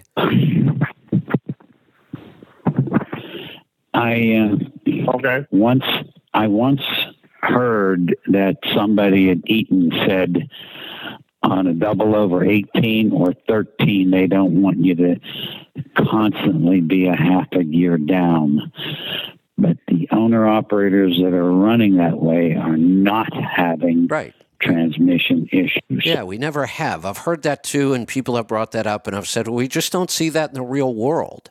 But I, but I always thought the and this is why those Allison transmissions are so inefficient. Like my coach, that's a .62 final gear. That's just a really inefficient gear. It's horrible. It's a horrible design transmission. Maybe we could get somebody from Eaton, an older guy that knows these older transmissions, an Eaton engineer, on this show, and he could explain to us why that is. And maybe it was just a rumor. Yeah, I'm, like I said, I, I'm I'm I'm not confident of my answer either way. I don't know if it's 12th or 13th or 17th or 18th. I, I'm just not confident. I always thought the deeper we went into overdrive, the less efficient it was going to be. I, So go ahead from with what your question. Under, well, from what I understood with you guys, the 12th gear, the direction was changing multiple times. And so I was wondering if it would be the same way on the single over overdrive or the 13 speed single over. So your direct would be the 12th gear spot. spot. That's would it correct. still That's- have the, mul- the multiple directional change? So it No. would be a little, okay. the old 12, 5, 13, and 14, 6, 13s that were single over 0.85. When you're in 12th gear, you're in direct gear, and that's your most efficient gear. We just don't talk a lot about Okay. that transmission because that's that's was a long time ago. The other thing that's adding confusion Okay. to this conversation, both the transmissions have changed, so that that we have new transmissions that aren't inefficient in those gears anymore, whole new designs, and engine architecture has changed where we're now taking into account piston speed. So eh, now it's confusing. We we have to understand two different setups, and the answers aren't always the same anymore. There's one thought process and set of answers for the older engines and transmissions, and we have to look at these new engines and transmissions differently. It's it's not out of the question anymore. We're specking a lot of trucks to spend their time in an overdrive gear, and we're okay with that. It works. Now, Yeah, I'm just you're- asking about it because I am in an older truck. and My truck's a 99, so I'm just trying to figure it Uh-huh. out for future Well, changes. Well, wait a second. 99 still a new truck because those are double overs. If you Yeah. were in a 79 or an 85 A or B model Kenworth or 359 Pete, it would be different. But usually you're Yeah. still a standard double over So- 13. I mean, that's that all started in the in around 91, 92, I think, maybe Right, Bruce, you- 93. You just added three scenarios. You're going far enough back to add three. So yeah, the the late '90s, early 2000s. That's one kind of setup with the electronics, and but we're now into these new generation transmissions that are changing everything about should we be an overdrive or not. So there's really. Uh, and and you deal with this in your shop. You're st- still dealing with mechanical engines, and so you know you guys have to balance really three different generations of how we spec things. And maybe we better get back to his original question. Uh, I forgot what it was. His 12th So if, if I, double if yeah, if I were to regear this and eventually drop it down to a single overdrive 13 speed, I wouldn't have the multiple oil turns or the multiple change of direction in the transmission, losing efficiency. Are you in a 2WS Caterpillar? Nope, N14. N14. And what what's the total boost that it makes? Uh, about 35 right now. 35. So a five and a quarter is 32. So you're up uh, you're up a 550, 560. Your torque is going to be higher than I mean uh, a lot higher than what a single over 13 is rated. I think the highest Okay. and somebody somebody can tell me if I'm wrong. Send me a message or call. But I think the 1400 series, and you're probably at 1800 to 2000 foot pound of torque. So I would not recommend that. What gears are you currently running? Oh, I'm not very proud of the 373s. I want to drop it down to a 264 eventually, but I just What speed do you drive? uh 60, 60, 60, 62. Okay, are you low pro 22 5 tire? Oh, not right now. I, because of the what I was told, because of the 373 gears, they put 24, uh, 24 5 low pros on here. So Okay, so that I'm that takes your 370 down to about a 355. right. So what's your RPM at 60? Uh, right at 60 is about 1450 uh, in 12th, 12th gear. So, um, 1450 and 12. So Yeah. what what's if you go to 13th gear, you're too your RPMs are too low. Maybe you need to pick your speed up a little bit and run 13th gear. Are you driving right now? in the middle of a construction zone. Okay. So I, I am driving, but I can't pick up the speed to chuck things. Hello, what happened? Yeah, I'm here. Oh, Bruce? We lost Bruce. His whole call's just gone. I didn't do it either. I wasn't Uh-oh. even on that screen, so it wasn't me. Sometimes I do hang up on people. Yesterday, I hung up on myself again. I don't know what happened to Bruce, and he was the one that was. Uh, oh, here he comes. He's coming back in. Wait a second. Uh, let me bring him in. Bruce, what happened? I don't know. All of a sudden, I heard dial tone. Somebody didn't want to hear me talk. Huh? That was weird. Go ahead, pick up where you left off. I, I would, if he's out of construction, I'd like him to take it up to 65 in 13th gear and let's see what his RPM is. Uh, see here.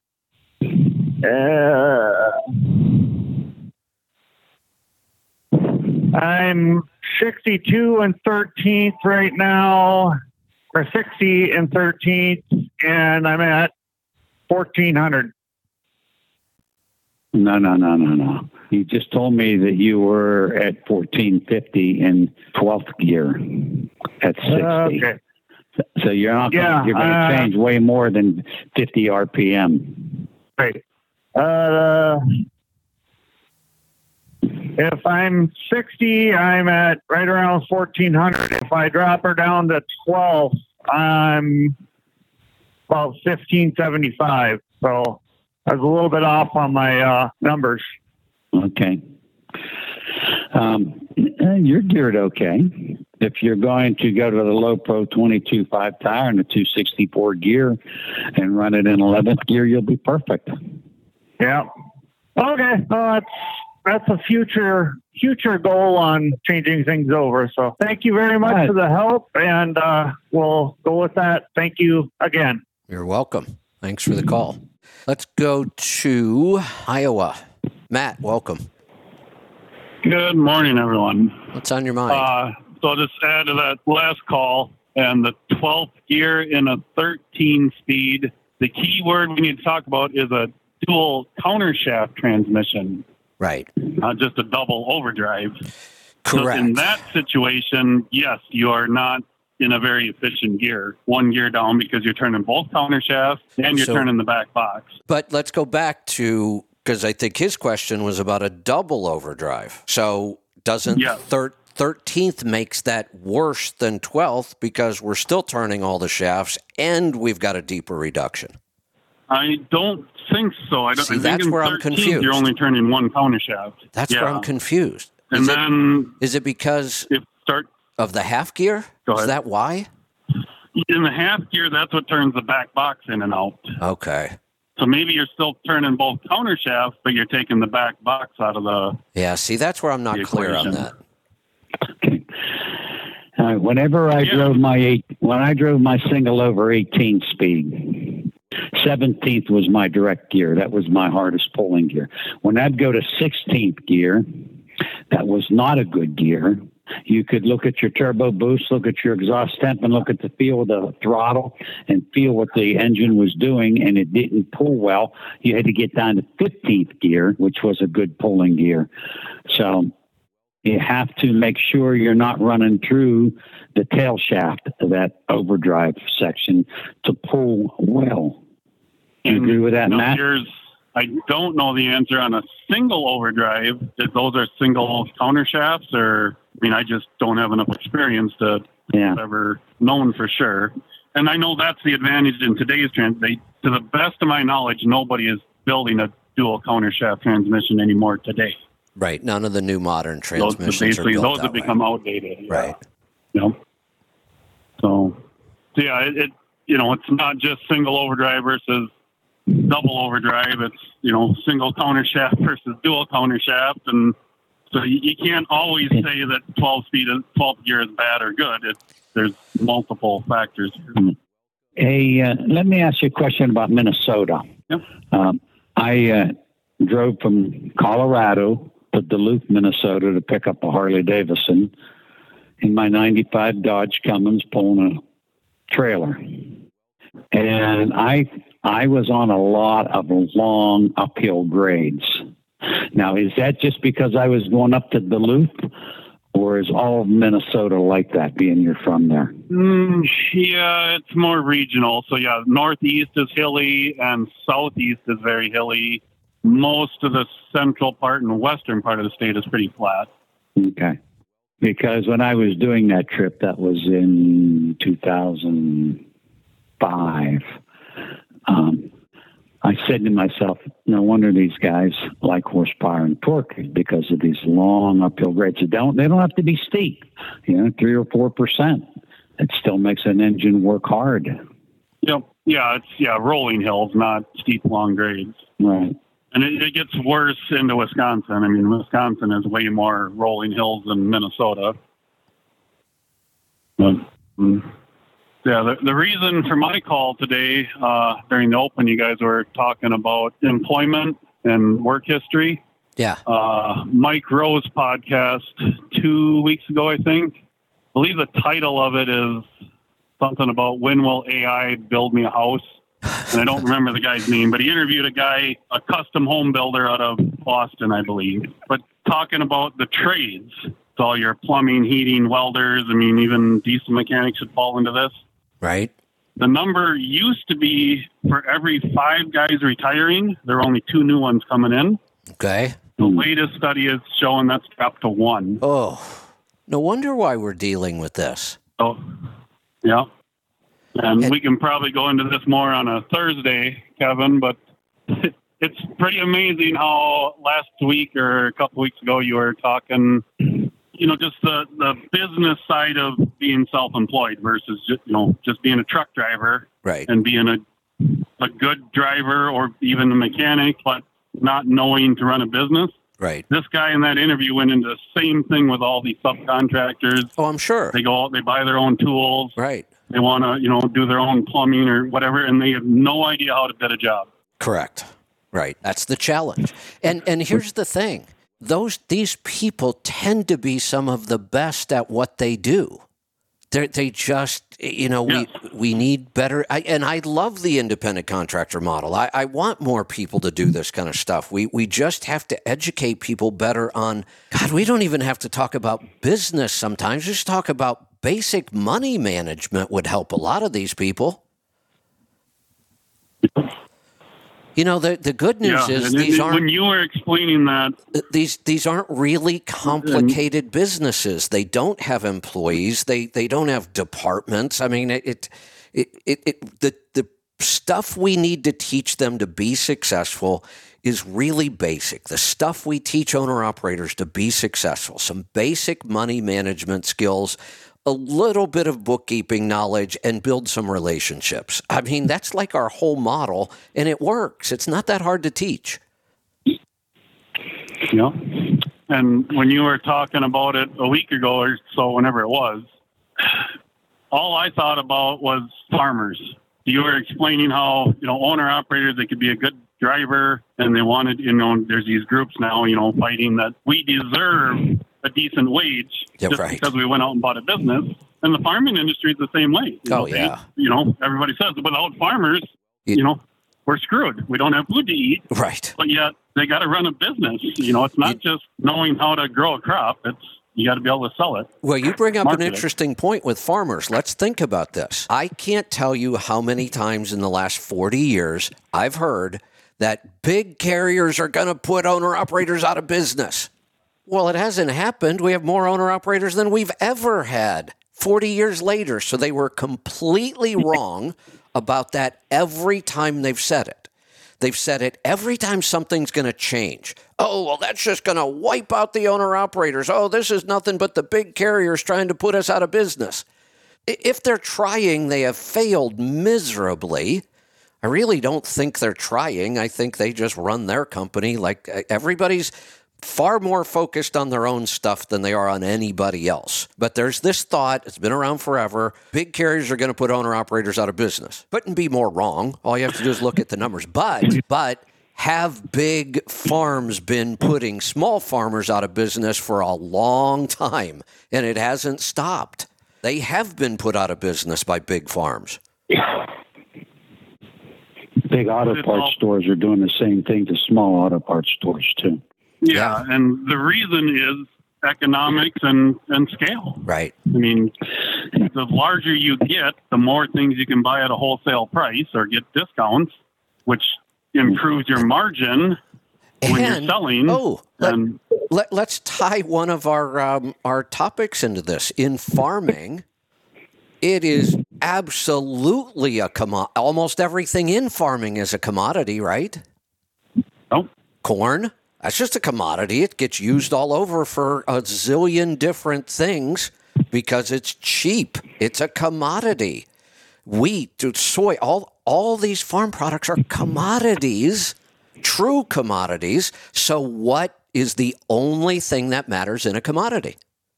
Price. So the bigger you are, the more you can drive price down and we want cheap food. We've done it to ourselves. We don't want to pay the farmer who actually uses regenerative techniques and is help, help, helping the planet and people and animal. We don't want to pay for that though. that and I mean the people that are willing to pay for it, you know, now it's gotten a lot more popular with, you know, you know, to sell them online. But then it's the shipping. Right. You're spending almost as much on shipping, especially like frozen meat, Yeah. to as you are on the meat itself. Whereas if you were buying local, which then you know that the local guy needs to market, he needs to get out there and Yeah. in order to sell direct to consumer, and that is the hard part. That's Yeah, where our- everybody falls apart. Our, our food system and farming is the ultimate commodity. It's all it is. You know? Hey, Kevin, uh, I want to say something about the people. Ah, hold on. Bentley wants to say something about it too. Right, Bentley? I have a electrical question for Leroy. Go ahead. So I have a Okay. O2 Kenworth, and I have ABS lights coming on every now and then. And there's no codes or nothing like that when I had it in. I'm assuming it's a short or ground issue. What's really weird is so this older truck, my brake lights are all controlled off of just the pressure switch. They're not connected to the ABS in any way. When the ABS light is on on the truck, I have no brake lights on the trailer. I have brake lights on the truck still, but not the trailer.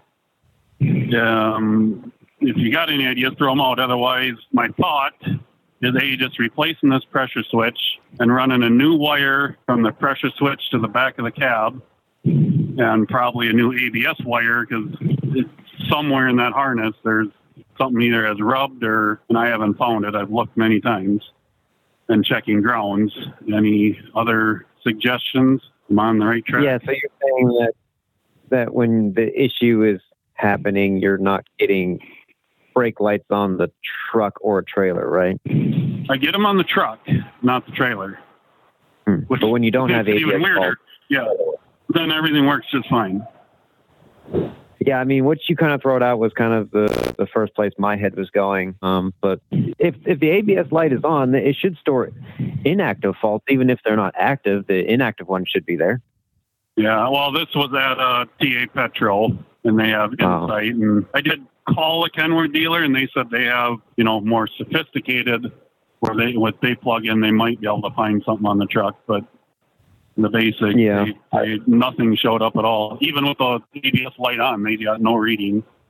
Yeah, that doesn't really quite make any sense. But uh, yeah, there, I don't have a whole lot of good direction without kind of looking at it or seeing what the faults were. Well, I'll, I'll, I'll keep tracking and, like I say, bypassing sections of wire just to see what I come up with. yeah, Keep you posted. All right. Yeah. Sounds good. Kevin, Yeah, go ahead, please. before Bentley interrupted me, I wanted to say everybody that writes those articles about fleets going to put the owner operator out of business, see who they are and just Google them and see they have no experience working with owner operators. Most of them are new to the industry. Uh, they may be with a big magazine and somebody gives them a title or something to do, but they're people that really don't know what they're talking about. It- and if you if you think about how many fleets in my 55 years have gone out of business, it's about 90 percent. It's a lot. It's a lot. Let me. Um, And yet, yet owner, oh, I've worked with some owner operators for, from for, the last 47 years, and they're still out there. Let me play devil's So- advocate on this one, though. And uh, let me start off by saying I agree with you. I absolutely agree with you. But I'm going to play devil's advocate because there's another side you may not be exposed to. I can take you to lots of owner operators right now today that are screaming, the big carriers are just trying to put us out of business. It's the big brokers and the big carriers. They, eh, they still believe that. You probably don't run into a lot of those guys, but they're out there, I promise you. Now I'll give you one other exception hmm. to, you know, this being said by people with who don't understand it or don't have enough experience. Todd Amen. I have a tremendous amount of respect for Todd as a business person, and he understands this industry better than almost anybody I know from top to bottom. Um, third generation, his grandfather started a trucking company, his father grew it. The three brothers grew it again and then sold it, and now they run ATBS. I mean, Todd's just a, just a really good businessman. I trust his knowledge and his instincts. And he says to this day, there was a time, this would have been late 90s when I first met Todd. And Todd, I forget what was happening back then. There was something big. I don't remember it, which issue it was. And Todd started making the statement this is going to put owner operators out of business. And uh, about five or so years later, he started saying, Boy, did I get that one wrong. What the hell was I thinking? He said, We've been through this so many times. Owner operators never go away. But at one point, he was convinced that it was going to happen.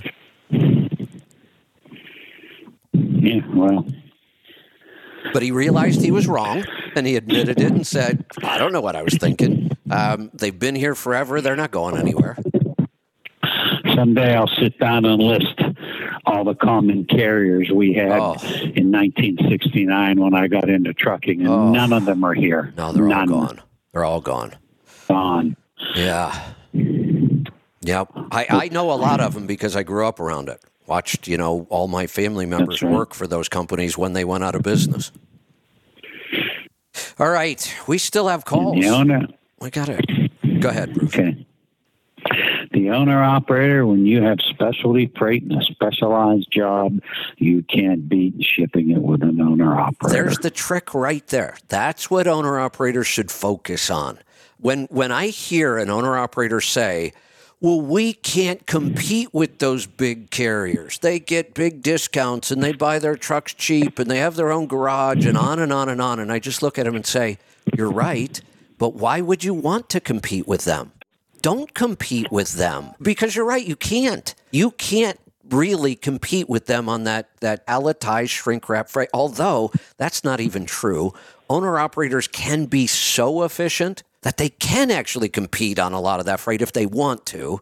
But i tell them don't bother. Let, let mm-hmm. them deal with that crap it, go do something the big carriers can't do. What I want to hear is the big carrier look at your operation and go, "Oh hell, we can't compete with that guy. There's no way we we would go after that freight." That's what we should be turning it around to. Hey, uh, my cell phone just rang and it was one of your old neighbors from Ohio, St. Clairsville, Ohio. Look at that. So Huh. I just turned it off. I'll call back Yeah, there after the show. So All if it's, a, if it's an owner operator that happens to have my new cell phone and you're calling me, I'll call you after we're finished here. There you go. We are going to get to some calls. They're piling up again. Let's go to Wyoming. Scott, welcome. Hello. I have a uh, 2012 Columbia glider with a the 12.7 Detroit. It's a glider. I already said that. Uh, I just recently came off the road and started doing local into gravel pits five, six times a day. I had a fleet air filter in it, and it was 20% plugged when I started, 90% plugged after three days. So I put a paper filter in, and after a week, it's already plugged. Is there any kind of pre-filter I can put on to help keep some of this dust out? Um, You know, of, years ago, years ago, I was just uh, going to years say, Bruce, ago, before we talk about the solution, have you done any oil sampling? Yes, I, I I'm a long time listener. I've got everything Pittsburgh sells and Okay. So uh, what kind yeah. of numbers Or- are you seeing at on silicon at uh, like twenty five thousand miles or whenever you're sampling? Well, I, I just started this job three weeks ago, Oh, and I okay. changed the oil right before I started, so I don't have a, a sample yet. I'm, I'm curious to see how that stuff changes. Yeah, there's two issues here. There's one, uh, and there's not going to be a whole lot we can do about this in an environment like this. We're not going to be able to keep good airflow on this truck. There's just too much dirt in this environment. We have to protect the engine first. That's more important than really good airflow. But I, I, it'd be interesting to see some of the numbers on silicon. And we, we what we want to do in an operation like this, honestly, we want to push your silicon numbers right to 10 and then do something, whether it's clean the filter or change it. But we need to know when when that's going to occur. Well, I after uh, four or five days, I start blowing so much black smoke that that's Yeah, one that's of the ways I good know that my sign. filters. Yikes. Yeah, That's fast. when you cow. do that, you're putting a you're putting a tremendous amount of pressure on the thrust washer in the turbocharger. Yeah. You're making that compressor wheel like a propeller trying to go through water, and it's going to ruin your turbo. But you know, on a cab overs, we used to have those scoops up the back. Pete, what was the name of that scoop? And it had the fan inside, and it took a lot of the dirt out. And I used them on bulldozers. Turbo 2 was one, but what was the one we used on the cab over? Turbo 2 I was on them. I remember using them and they worked very well, but I do not remember the name. They made And we can still get them. I know they're still made, but then in a Columbia, the air filter's under the hood. Um, there is also a guy, and I see him at Louisville, like for the Vortox air filters on the outside, he has a screen, a fine mesh piece that goes around where the air comes in, but on a, on a external air filter. But I don't know on a Columbia. Um, Do you have an air restriction gauge in your truck? No, it's And how high is it going? And does it go up to 20 or 25? It doesn't work. Okay. You might want to get that fixed. That- Yeah. That's nice to have, but it, it seems unusual that you're getting, even in a dirty environment, plugging a filter that quickly. Yeah, a couple. I've never heard Well, of that. when they, when Well, I they have. Load, there's so I much dust. I, and I've finally gotten to where I shut the engine off while they're loading me because when they get done loading me, I've got a sixteenth of an inch of dust on everything. Hey, let me ask you this. Let, let me ask you this. Uh, the other contract, I, I'm assuming you're coming in contact with other people that own trucks that are doing this. Have you come across any solution? What's everybody doing? No, all they they they they've got a a K and N filter and they they wash it out every few weeks and that's all they're doing. I, you know, I would be very interested to see somebody's oil sample with a K&N. I think that might be a big, big mistake in this operation. K&Ns aren't even oiled. Uh, yeah, and that's why I I'm asking you guys because I really like the Fleet air filter, but I just I can't be oiling that thing up every weekend. No, it's a lot of work. I mean, I would even have, I, if I were you, I would have three I was just going to air say, filters. Bruce, and I would have that. somebody. If, okay, if if you don't want to wash them, uh, pay somebody to do it and have them oiled and change it once a week. Um, or talk to the company and see if they can get some tanker trucks and spray that area. And I'm surprised the EPA isn't doing something about it. Those overhead spray systems that they make uh, that we tried to inject into an engine to run uh, 40 to 60 percent water versus diesel. Uh, they're made on Gene Autry Drive in Palm Springs, California, but they can put them around the fences and blow the mist through the air and keeps the dust down. It's the same thing you see on the football teams that are playing in the Southwest, those overhead spray systems. But something should be done because that's not a very healthy atmosphere. That's also in your lungs, by the Yeah. way. Yeah, I All the employees that are there, those guys working, those front end loaders, that's horrible. If this is enough Yeah, dirt in the air to clog a filter in three or four days, that is a horrible environment. yeah. I, I'm with the Bruce. I, I, for money. I think the best protection here is multiple sets of fleet air filters, and you swap a new one out every week. I, I, Yeah, I wouldn't do that job, what, what you're doing. I wouldn't put myself or my equipment into that atmosphere. Where is this place anyway? uh, Harriman in Wyoming. Oh, in Wyoming. The, yeah, the granite pit. Ooh, yeah, I bet it could get pretty nasty. Wow. Yeah, I, I think It's I right would on I, I, would have multiple multiple reps for the fleet air filter, and I would be probably oil sampling every twenty thousand miles. Okay. Yeah, I I've got about five thousand miles since I changed the oil, and I I am curious to see what happens. Here's one of the things you have to be careful in an environment like that. You get a breach in that intake system early on mm-hmm. after you maybe just threw a new filter in and something went wrong and you get a breach and you know 20,000 miles to an oil sample, you could wipe out cylinders. Yeah. Well, and that's one of the reasons why now when I when they're dumping into my trailer, I I shut the engine off. That's a good as soon idea. as they're done, I start up and drive away. Yeah. Yeah, that's a challenging That's helping environment. a little bit. You're Yeah. going to have that dust in your side your gauges. It's like lime. People that haul lime. I mean, it's everywhere. I mean, just you can't beat that. Yeah. Oh, that's challenging. Years ago, I had a Chevy Suburban and I put an Isuzu diesel in it. I was doing strip mine work, and every night I had to clean out the inside of that Suburban. And then I Hey. bought an old Chevy pickup truck to take inside those strip mines. Bruce, is that I the one you built in Ravenna? Yeah. Yeah, I thought That's right. so. I remember. That's the one. That's the one where we cut the firewall and and we got the engine and transmission set in in Ravenna, and then I brought it home. Good. Uh, what size was But, that uh, Isuzu? 360 cubic inch, 5.7, 65. 5.9, It'd probably be a. 5.9. Then I turboed it. It'd probably It be a. normally aspirated, and I Oh, did you really? Interesting. Yeah, I took it for one ride. I said, "Oh boy, did I just waste a lot of time." so then I, I called AiResearch in Los Angeles, and they wouldn't talk to me. And then I realized they were a pain in the ass. And to this day, I I try not to do business with AiResearch.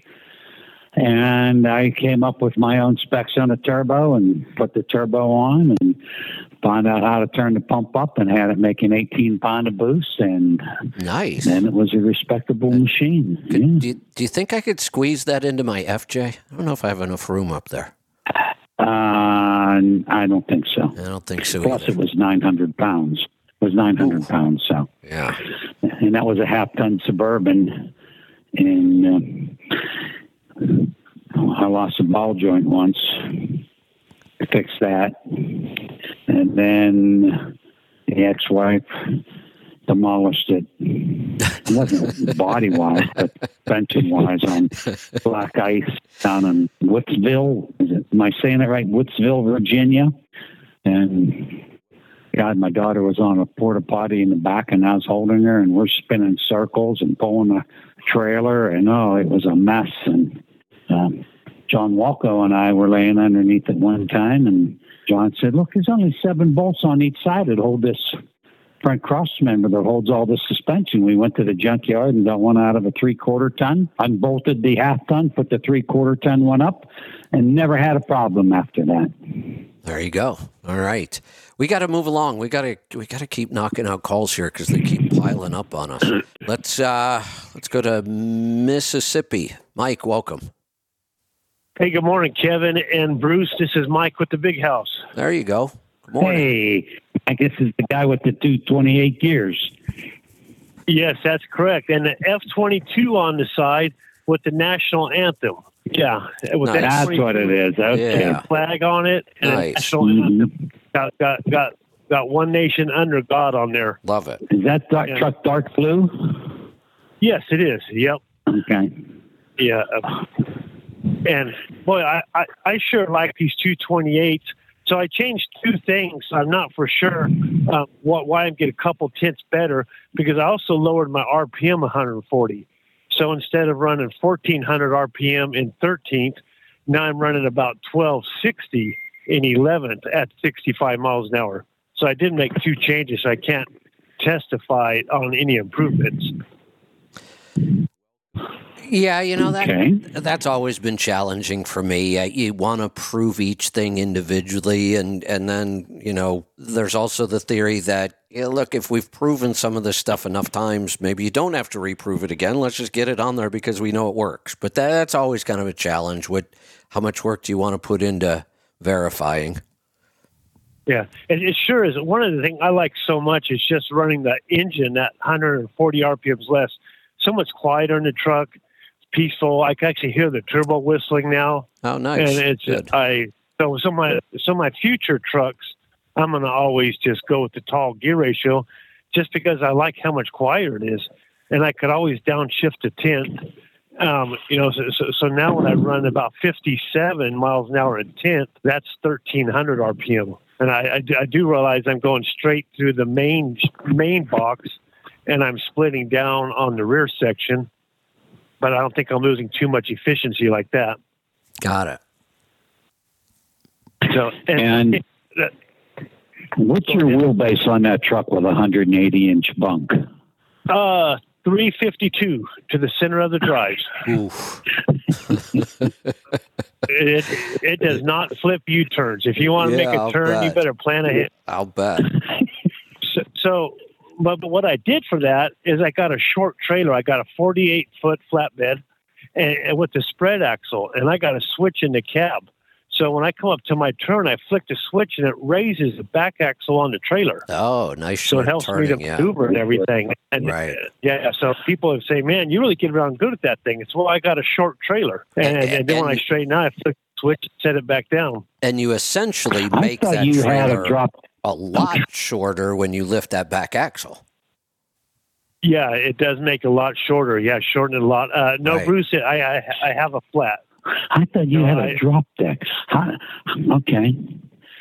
Yeah, you know the the drop deck business has been the you know it, it it used to be popular, but so many people have gotten into it.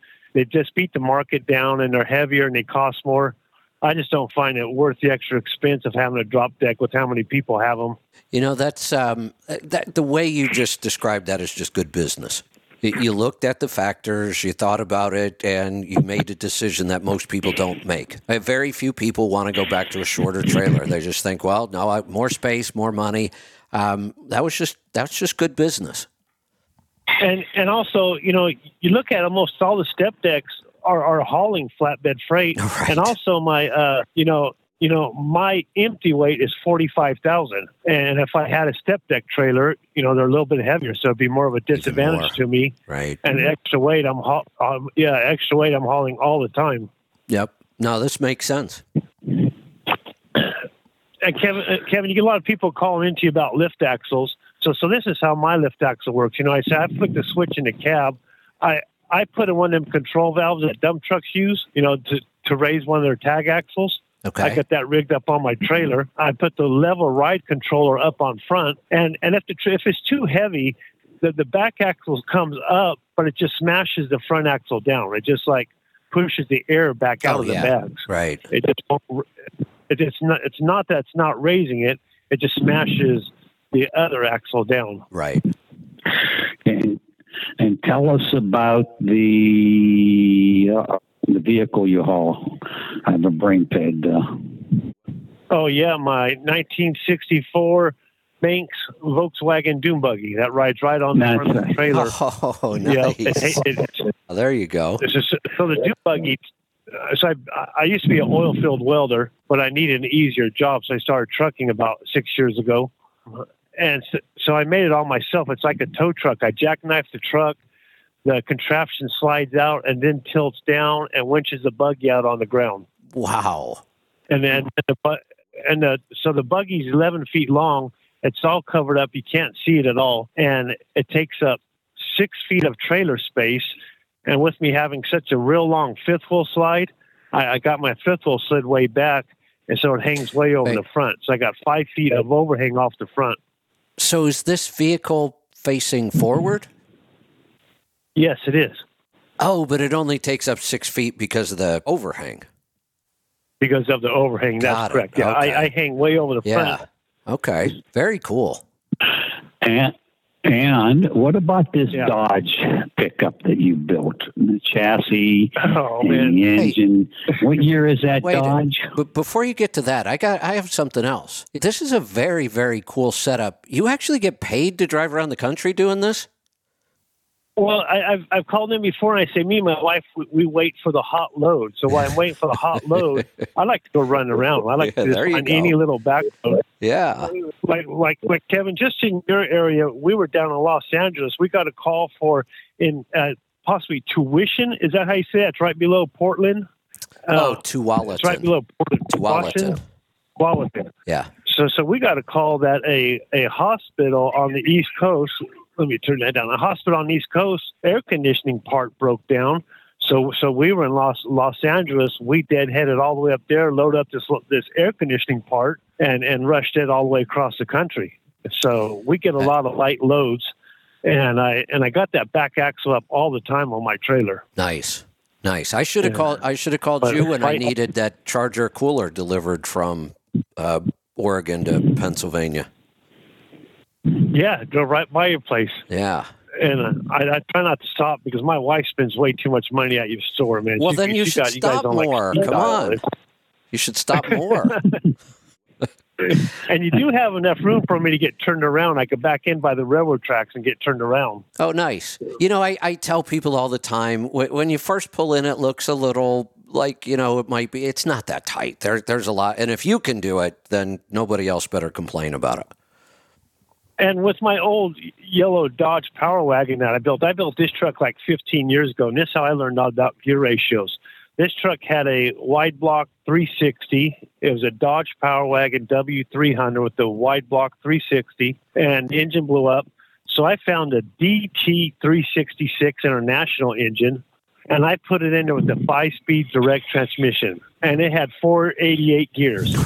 I got this thing out on the road; it only go like 42 miles an hour wide open. And I'm like, what?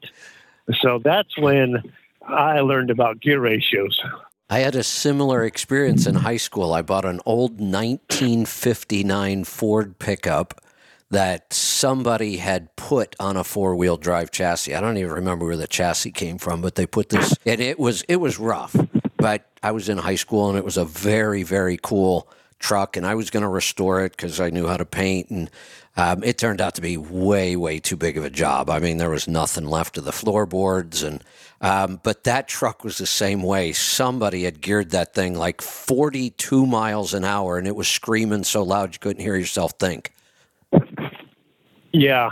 And so after that, I, the, the, the engine was gutless anyways. I, I realized that even with the low gear ratio, I put a 93 Dodge Cummins in it with uh, the Eaton Fuller 610, 600 pounds of torque 10 speed in it. And I put a divorce transfer case and a low direct and high brownie box in it with 536 gears. And and and I and I ran this for like 15 years. Wow. And when I started listening to you guys talk about double double overdrive efficiency, I ended up taking all that all that out, and now I re- run four 10 gears. So I, I leave the brownie box in direct. So I'm just That's- running one overdrive transmission. That's quite a And this setup is a you've pickup got. truck. Yeah. It's a pickup truck. Old, old Dodge. What year's that Dodge? Did you say 71? 68. 68. Yeah, and it's painted And- highway caution yellow. It's the same color as the yellow stripe in the road, but it has gloss on it. Oh yeah. And what about this old army equipment, this old bulldozer that you bought and you rebuilt the engine and you were pushing dirt? What, were you using that for commercial use? Uh, no, I was using that for side jobs and uh, having some fun with it till California started cracking down so much on everything that I just uh, I ended up selling it. Uh, yeah, I sold it. I kept my little D4 bulldozer and uh, my 1936 R5 crane. I got oh. a military ordnance crawler crane that is like brand new.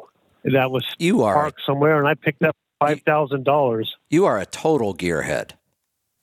I am. You Yeah, know, I if people say, "Oh, how you afford all this?" It, it's like, well, I don't have any kids. I wasn't blessed with any kids, so uh, you know, I spend all my money on out there working on stuff.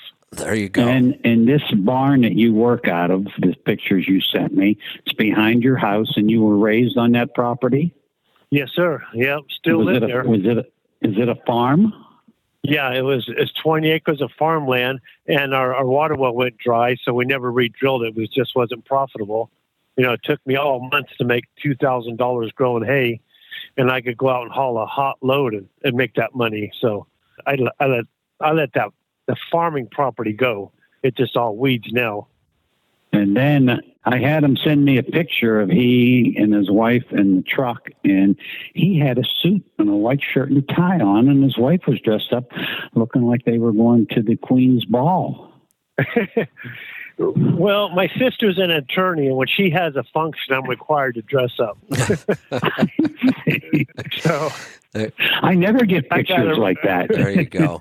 Hey, hey, hey, No, uh, and, and, go Hey, ahead. Kevin, one quick question Sure. for you. How you feel about chewing gum? Just Wrigley's regular old just chewing gum. There's a Throw bunch it- of crap on the Throw it ingredients, but it helps. Throw it away. It's not the ingredients I'm helps. worried about. But it helps keep me from. Helps keep you from What what? is it then?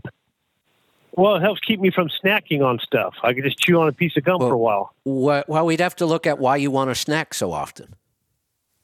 Boredom. Uh, yeah, then you could, that's easy to overcome. I mean, if you're eating the right foods, you shouldn't be hungry all the time. You shouldn't be really snacking. Here's the problem. Chewing gum is not a natural thing. And when our body senses chewing, it thinks we're eating something. It starts the digestive process. And then there's nothing there. It's just it's just not a good idea. Okay. All right. You know, when I'm at home working on a project, I could go a long time without eating, but sitting in the truck, I just got too much energy. I start going bunkers. Yeah, Give you- me something to do. You'd be better off with things like uh, some nuts and seeds, some cheese, some olives, some high fat snacks that will be much more satisfying. I mean, that's the other thing. You're you're you're chewing, but you're not swallowing. You're not getting nutrition. You're not. There's nothing there to digest. It's just not a natural thing. Okay, I copy that. Got your beef sticks right here. I'll try to work on them more. There you go. Eat lots so of beef Kevin, sticks. you're saying when you're when you're starting the digestion process, so now is the stomach releasing acid? Yes. Yep. And there's no food for it? Yep. Interesting. That's exactly what's happening. When you start chewing, that starts the digestion process. So we want to chew and swallow. It's all it's another reason why we don't like smoothies. This whole thing that smoothies are so healthy, that's garbage. That's bullshit. It, it's that that's not natural, it's not normal. Hunter gatherers didn't, why is didn't have ninja blenders. natural? Well, hunter gatherers did not have ninja blenders. We never threw a bunch of stuff in a blender and then drank it. Stuff we probably should be eating, not drinking. Berries, you know, if we're going to have some fruit, it, it's just not a good. It's not a good thing. It's not natural. Oh, you're killing my breakfast now. Uh, yeah. So this Kachava, are you familiar with Kachava protein powders? Throw it away. Nobody needs a protein powder. There's, it's so easy to get good, high quality protein, more than we need. Eggs, beef, all the meat. I mean, we can get so much good quality whole protein in our diet. I have no idea why people want to spend their money on protein powders. Wow. Eat a steak for breakfast. So much easier to put that frozen fruit in blender with a scoop of protein powder and Bruce, away Bruce, you go. you know in life when you say it's easier, it's not always a good thing though. Yeah, I know. Yeah. All right, we got to got to knock out a couple more calls here before we got to wrap this up for today. Let's go to Colorado. Pat, welcome. Morning, guys. Hey, uh, I got a question. You know, we're always trying to get these longer legged rear end, all this stuff, and I've got a I've got a customer that every time he buys a new truck, we get about forty thousand miles on it, and then we tune it, get him on the catalyst right away, and and all that. And he went to get this last truck ordered, and they will not. The the highest rear end they'll put in that Peterbilt was uh, 308. Well, that gets them parasitic drag in 17th and 18th gear. So if we're talking about this, these engineers have to know this. How come how come guys that are spending 230 some thousand dollars on a brand new truck are running into a brick wall? That's the attitude of the engineers at PACCAR, and uh, Bruce Cook there should know this because we've met with him. He's a personal friend and an ex race car tech with John Walco. And somebody needs to get through to the people at PACCAR that we need to get to the 228s, but not. I just had another guy order a new PACCAR and they did put 228s in it. And I was wondering how he got that through. Well, I'm wondering did he get an automatic transmission because it seems like that that's the only way they'll do it. They don't trust the guy that sits his ass in the in the left hand seat, and it's just absolutely aggravating. Uh, we, we dealt with this on both um, signature gliders. We, we wanted them to build a glider with certain specs, and they just wouldn't do it. We went back and forth. Will Kenworth do it? No. Will Peterbilt do it? I, back and forth. Um, I, you know, you can offer to sign waivers. You can. It just doesn't matter. When they say no, they say no, and they won't build it that way. They'll tell Well, you why what do you they want should to do is take what they should do is take ten grand off the price of the truck. So as soon as you get it out of the shop, you can take it home and drop some decent rear ends in the son of a bitch, so you can get decent fuel mileage right out of the box. If we were going to do another signature glider project, we were going to look into buying a true glider, not a rolling glider. True gliders were, didn't have differentials, no rear ends. It was just a you know cabin frame. Um, and then all the gliders we were building were what they called rolling gliders. But at, at some point, we may have, have tried to go around that and just started buying true gliders and then building the rear ends and suspension the way we wanted them. and and again, they're doing it in these automatic trucks, you know. And I don't know about PACCAR because I mean, the guys that I tune for are bull haulers and flatbedders and grain haulers and and that kind of stuff, you know, high altitude stuff out here in Cheyenne. So, I mean, and, and everybody's happy with it. The problem we're having is this damn rear end, it, it's stuck at a 308 when, when really and truly that guy should be at like a 246, uh, rough and tough. 228 246 whatever in that in that realm and we just can't get there without spending a bunch of money on a brand new truck and it's just aggravating I know. By the so way, are they are are they with these with these automatics bruce is is PACCAR doing the same thing with the automatic transmissions as what volvo's doing uh, with their rear ends and that kind of that kind of show i don't know. Is, is freightliner doing the same thing? I have no idea. Now, I will say we've talked about this a lot. Volvo now has the the spec um, that you just walk in and order. You, you just ask for it, and, and it is this spec with these high ratios. And and honestly, I have a feeling there's still no. I know I don't have a feeling. There's still a bunch of their sales guys that look at that and go, "What the hell is this?" They just don't get it. So the, to the other listeners, this is Patrick Anderson from Cheyenne. And last week, when the guy called in and said they did the tune on his 6NZ cat, and they started like at four o'clock in the afternoon, or uh, anyway, our JR, our electrical engineer that does the tunes after hours, he was on it till what, 11 o'clock at night or something? Eastern time. yeah. So it was like five. It was like five hours, and we had the whole dash out of the truck in my in my driveway. You know, because I try to do the tunes in front of the house. That's where I get my best Wi-Fi, and and so we just pull it up on a cement pad in front of the house, and and and we do it right there. Usually takes somewhere between twenty and twenty minutes and an hour and fifteen, rough and tough. It just depends on what kind of problems Jr. runs into, if he runs into any.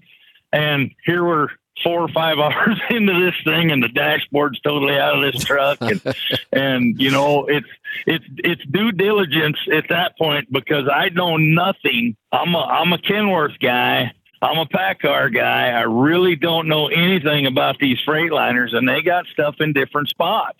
And we had that whole passenger side of the dash tore out trying to figure out because there were so many things inside that truck that were talking back and forth to each other. And Leroy can te- uh, testify to this too. You got so much noise and so much BS going between all these different systems in the truck that sometimes they can't, the guys can't get through to the ECM on the engine because there's so much background noise and, and it's aggravation at the, at the highest. I'll guarantee you. But uh, you- due diligence, say- due diligence, and frozen feet will make your ass move a little bit faster and get the tune in the truck. I'll guarantee it. So There you go. Uh, and by the way, when you say noise, you're talking about electronic noise interference, not that that that that is correct, Bruce. And it's and it's just so many systems talking to talking through the channels in the tractor itself, and it's just it's just Mhm. aggravating. You know, uh, I, two of my chiropractors are applied kinesiologists, and they say you don't want to be in front of that type of noise day and night. They say don't put your cell phone in your chest pocket or your Bruce. fob or your remote control to open the door. Because anything that sends that signal, and here you're sitting in front of all that, and people at a desk have are surrounded by computers. Go ahead, Kevin. I, I was just going to say, um, I just finished up two years on researching stress, so I can help people with that. Um, the new project I started, I'm, I'm working on it kind of slow because I just need a break from all this research and testing. Uh, but the next project like that I'm tackling is exactly what you're talking about EMFs, electromagnetic frequencies that are really damaging our health. Even a lot of fluorescent lights in offices. Uh, uh, there's it, it's everywhere. It, it, we're surrounded by this this energy that is not good for us. It's affecting our cells. It's uh, it's really bad. And and my goal is you, you almost can't get away from it. Um, but there are lots and lots of ways to minimize it and protect against it. So my project is figure out the best products and methods and techniques to, you know, live in a modern world, but protect ourselves from this as much as we can. And you know, coveralls. Coveralls are wonderful things when you're driving a truck because you don't have the the uh, belt cutting into your waist, and they have those pockets right in front of you. But don't put your phone there. Don't put your key fob there. Don't put anything You know, like we- that close to your heart, and don't don't put your wallet in your hip pocket and sit on it either. You know, we've we've talked about uh, we were talking earlier about the population, people not having as many children. Well, we deal with it all the time. Some people can't have children; they're struggling. Young, what you would think young, healthy people are having much much more trouble getting pregnant. Part of it is just metabolic health. I mean, just we're just unhealthy because of our diet. That's a big part of it. But another part of it is people walking around with their cell phones in their pocket. It, it's look what's there. I mean, you are affecting your sex organs with carrying these things around. Your front pocket, your back pocket doesn't matter. I mean, it's the worst place in the world to carry a phone and have all these EMFs. And think about your hmm. phone. Your phone, most of the time, is receiving four different signals. It's got a cell phone signal it's receiving. You probably have Bluetooth on, so that's activated. You probably have Wi Fi on, so that's activated. And it has GPS receivers in it. Those are four completely different types of electronic signals. You stick it in your pocket. Where the hell are we supposed to put it? You don't carry it. I my I don't carry my phone around if I don't have to, and if I do, it goes in my That's why backpack. you don't answer. That's why I can't call. That's That, why right. can't That's call why you. can't get a hold People of call me and say, "Call Kevin." I said he won't answer his phone. I, that's because I don't carry it with me. For that reason, Well, you, when you're out in your garden, you should have a stand at the end of the row, and you should have it, and have it so that when you rings it, you can run over and pick it up. Bruce, I go in the garden, so I'm not dealing with all that kind of stuff. That's my whole point about being out there. I don't want to talk to anybody.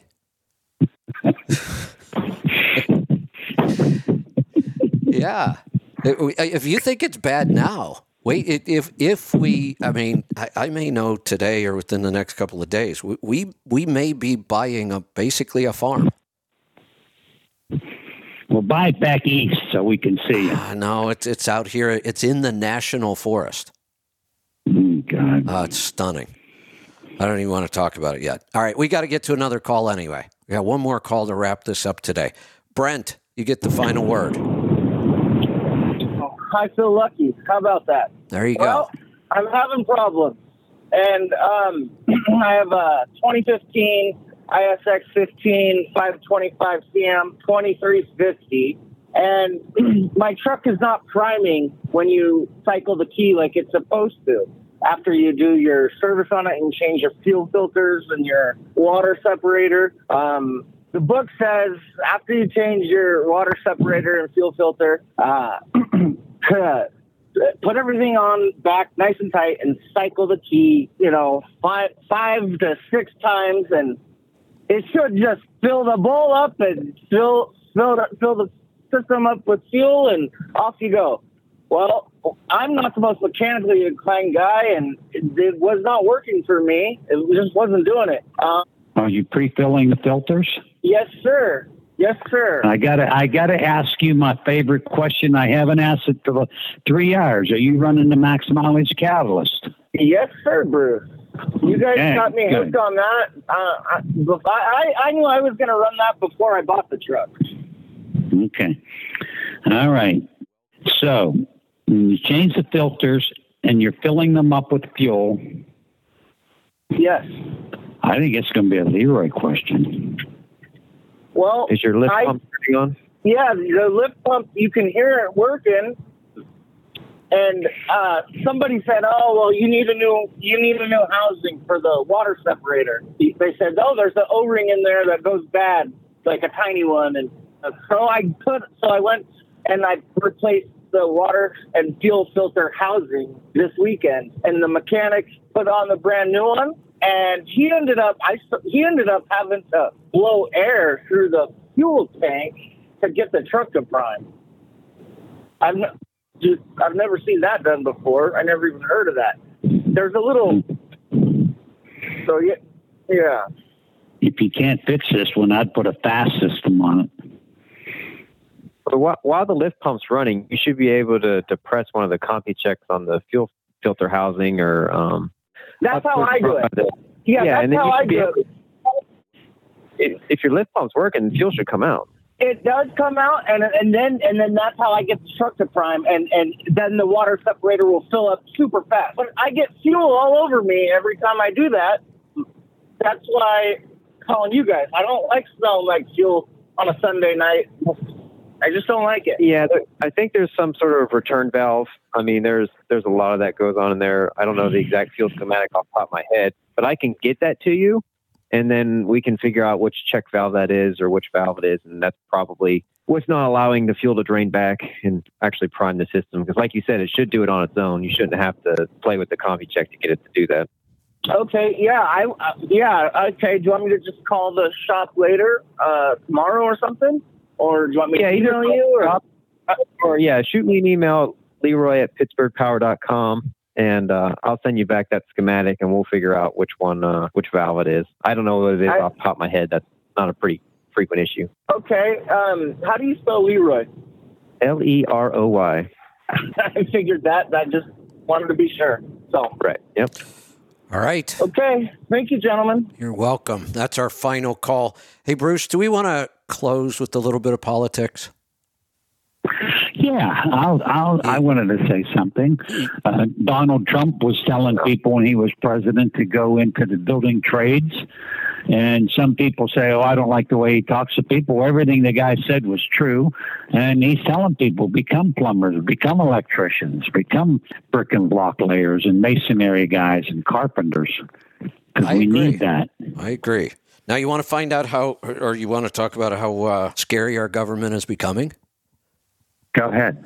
I just read something from Tucker Carlson. Did you ever watch him on Fox? Oh, I watch him all the time. That was a big mistake Fox did by letting him go. He spoke the truth about the Dominion voting machines. About a lot of things. So here, here's what just happened to him. He's doing his own thing now. He's on Twitter. He he's getting huge views, and but he just found out he was getting ready to do an interview with Putin, and he didn't tell anybody. Didn't tell his wife. Didn't tell anybody about it. There was one person he was texting to try to arrange this, and he got a call from Washington, D.C. And they said, "Are you going to be in Washington anytime soon?" And he said, "Yeah, I'm going to be there this weekend. Why?" And he said, "We want to talk to you about this interview with Putin." And he, and he said, "How the hell do you know about that?" Turns out, and they admitted it, the NSA hacked into his text account and found it. Yeah, That is so wrong. I go by that place four times a month, by the way, on Route 32 in Maryland. That is huge. just so wrong. That that's just scary. Ah, Sure is. ah, It's just like, what is it? If you Google something and you want to buy something, all of a sudden you start getting emails about it. yeah, there, there there's uh, you know there's just so much. There there's uh, yeah. I don't want to get too deep into it because we could go on all day. But I, I just read that, and that's pretty damn shocking. But emails, text messages, they're all recorded. Yep. Scary stuff. All right. Hey, today was a great show. I really enjoyed it. There was a lot of good stuff today. We were all over the board. hmm Think we solved a lot of problems. Yeah. Yeah. I'm glad Mike McWilliams called in. Yeah. You know, the guy that says, I'm going to change my rear ends in the future, Mike McWilliams, when we talk about it, he does it the next week. Well, that's I the mean, it's future. just- it's- I mean, I can talk to him about something on one on Monday, and by Thursday or Friday, it's done. There I you mean, go. it's just it's just shocking how fast this guy does stuff. Get her done. That's right. Get her done. All right. We're going to wrap it up tomorrow. Bruce, are you I know you you are a, you shop a lot in our store now. Have you got our dental products yet? No, what is it? Oh, you got to try it. Just get the it's called a it's called a dental detox kit. Well, I've been on anti-fluoride toothpaste for about 25 Oh, years, there's- so it's hard to find. Oh, there's none of that stuff in this. I'll tell you what Actually, tomorrow we're announcing a new product, but what we have now in that kit are tooth powders. They're not paste, they're a powder. One's charcoal, uh, the other one's remineralizing. There, there is nothing in there. These are super clean, no fluoride, no crap, no nothing. Um, here's something we to learned. make people have black teeth. No, black actually, teeth, it- black it- tongue. charcoal. Well, will when you're doing it, yeah, it's kind of nasty, but um, it doesn't taste bad. It tastes really good. They've got some nice essential oils in there. Um, here's something we learned that just blew me away. The woman who developed this whole system, she's got multiple products. There's the tooth powders. There's some oils that are really good for doing oil pulling. Here's the interesting thing. Did you know your body can heal cavities? Did not know that. Absolutely. Not even questioned. It's absolute true. Here's what has to happen. In mm-hmm. order for your mouth to be able to heal that, it heals a cavity just like it heals a bone. We heal bones, right? We put two a broken bone back together, it heals itself. Teeth are just like bones. The reason our teeth don't heal themselves is because our diet has screwed up the pH and the bacteria in our mouth so bad. That's why it, it doesn't work anymore. When you use this system and you get the pH and the the uh, bacteria correct in your mouth, it, your mouth will actually start healing cavities. Wow. Yeah. Hey, uh, years ago, years ago, and I don't even know if Pete remembers, this guy had a motorhome. It was a gas job, I think a 460 Ford. And uh, he was an interesting guy, and he had, he recycled tin. And he was from Western Pennsylvania. And I think he was actually you know, his heritage was from India. I said, "What do you do with that tin?" He said, "Well, we extract fluoride out of it and it goes to the toothpaste manufacturers." I said, out of, out of old rusty tin. So I asked my chiropractor, who was a applied kinesiologist, who was a vegan at the time, who actually changed the genetics in his family because all they were half Italian and everyone was dying of heart attacks by age 48. And this guy's a super healthy 76 year old now.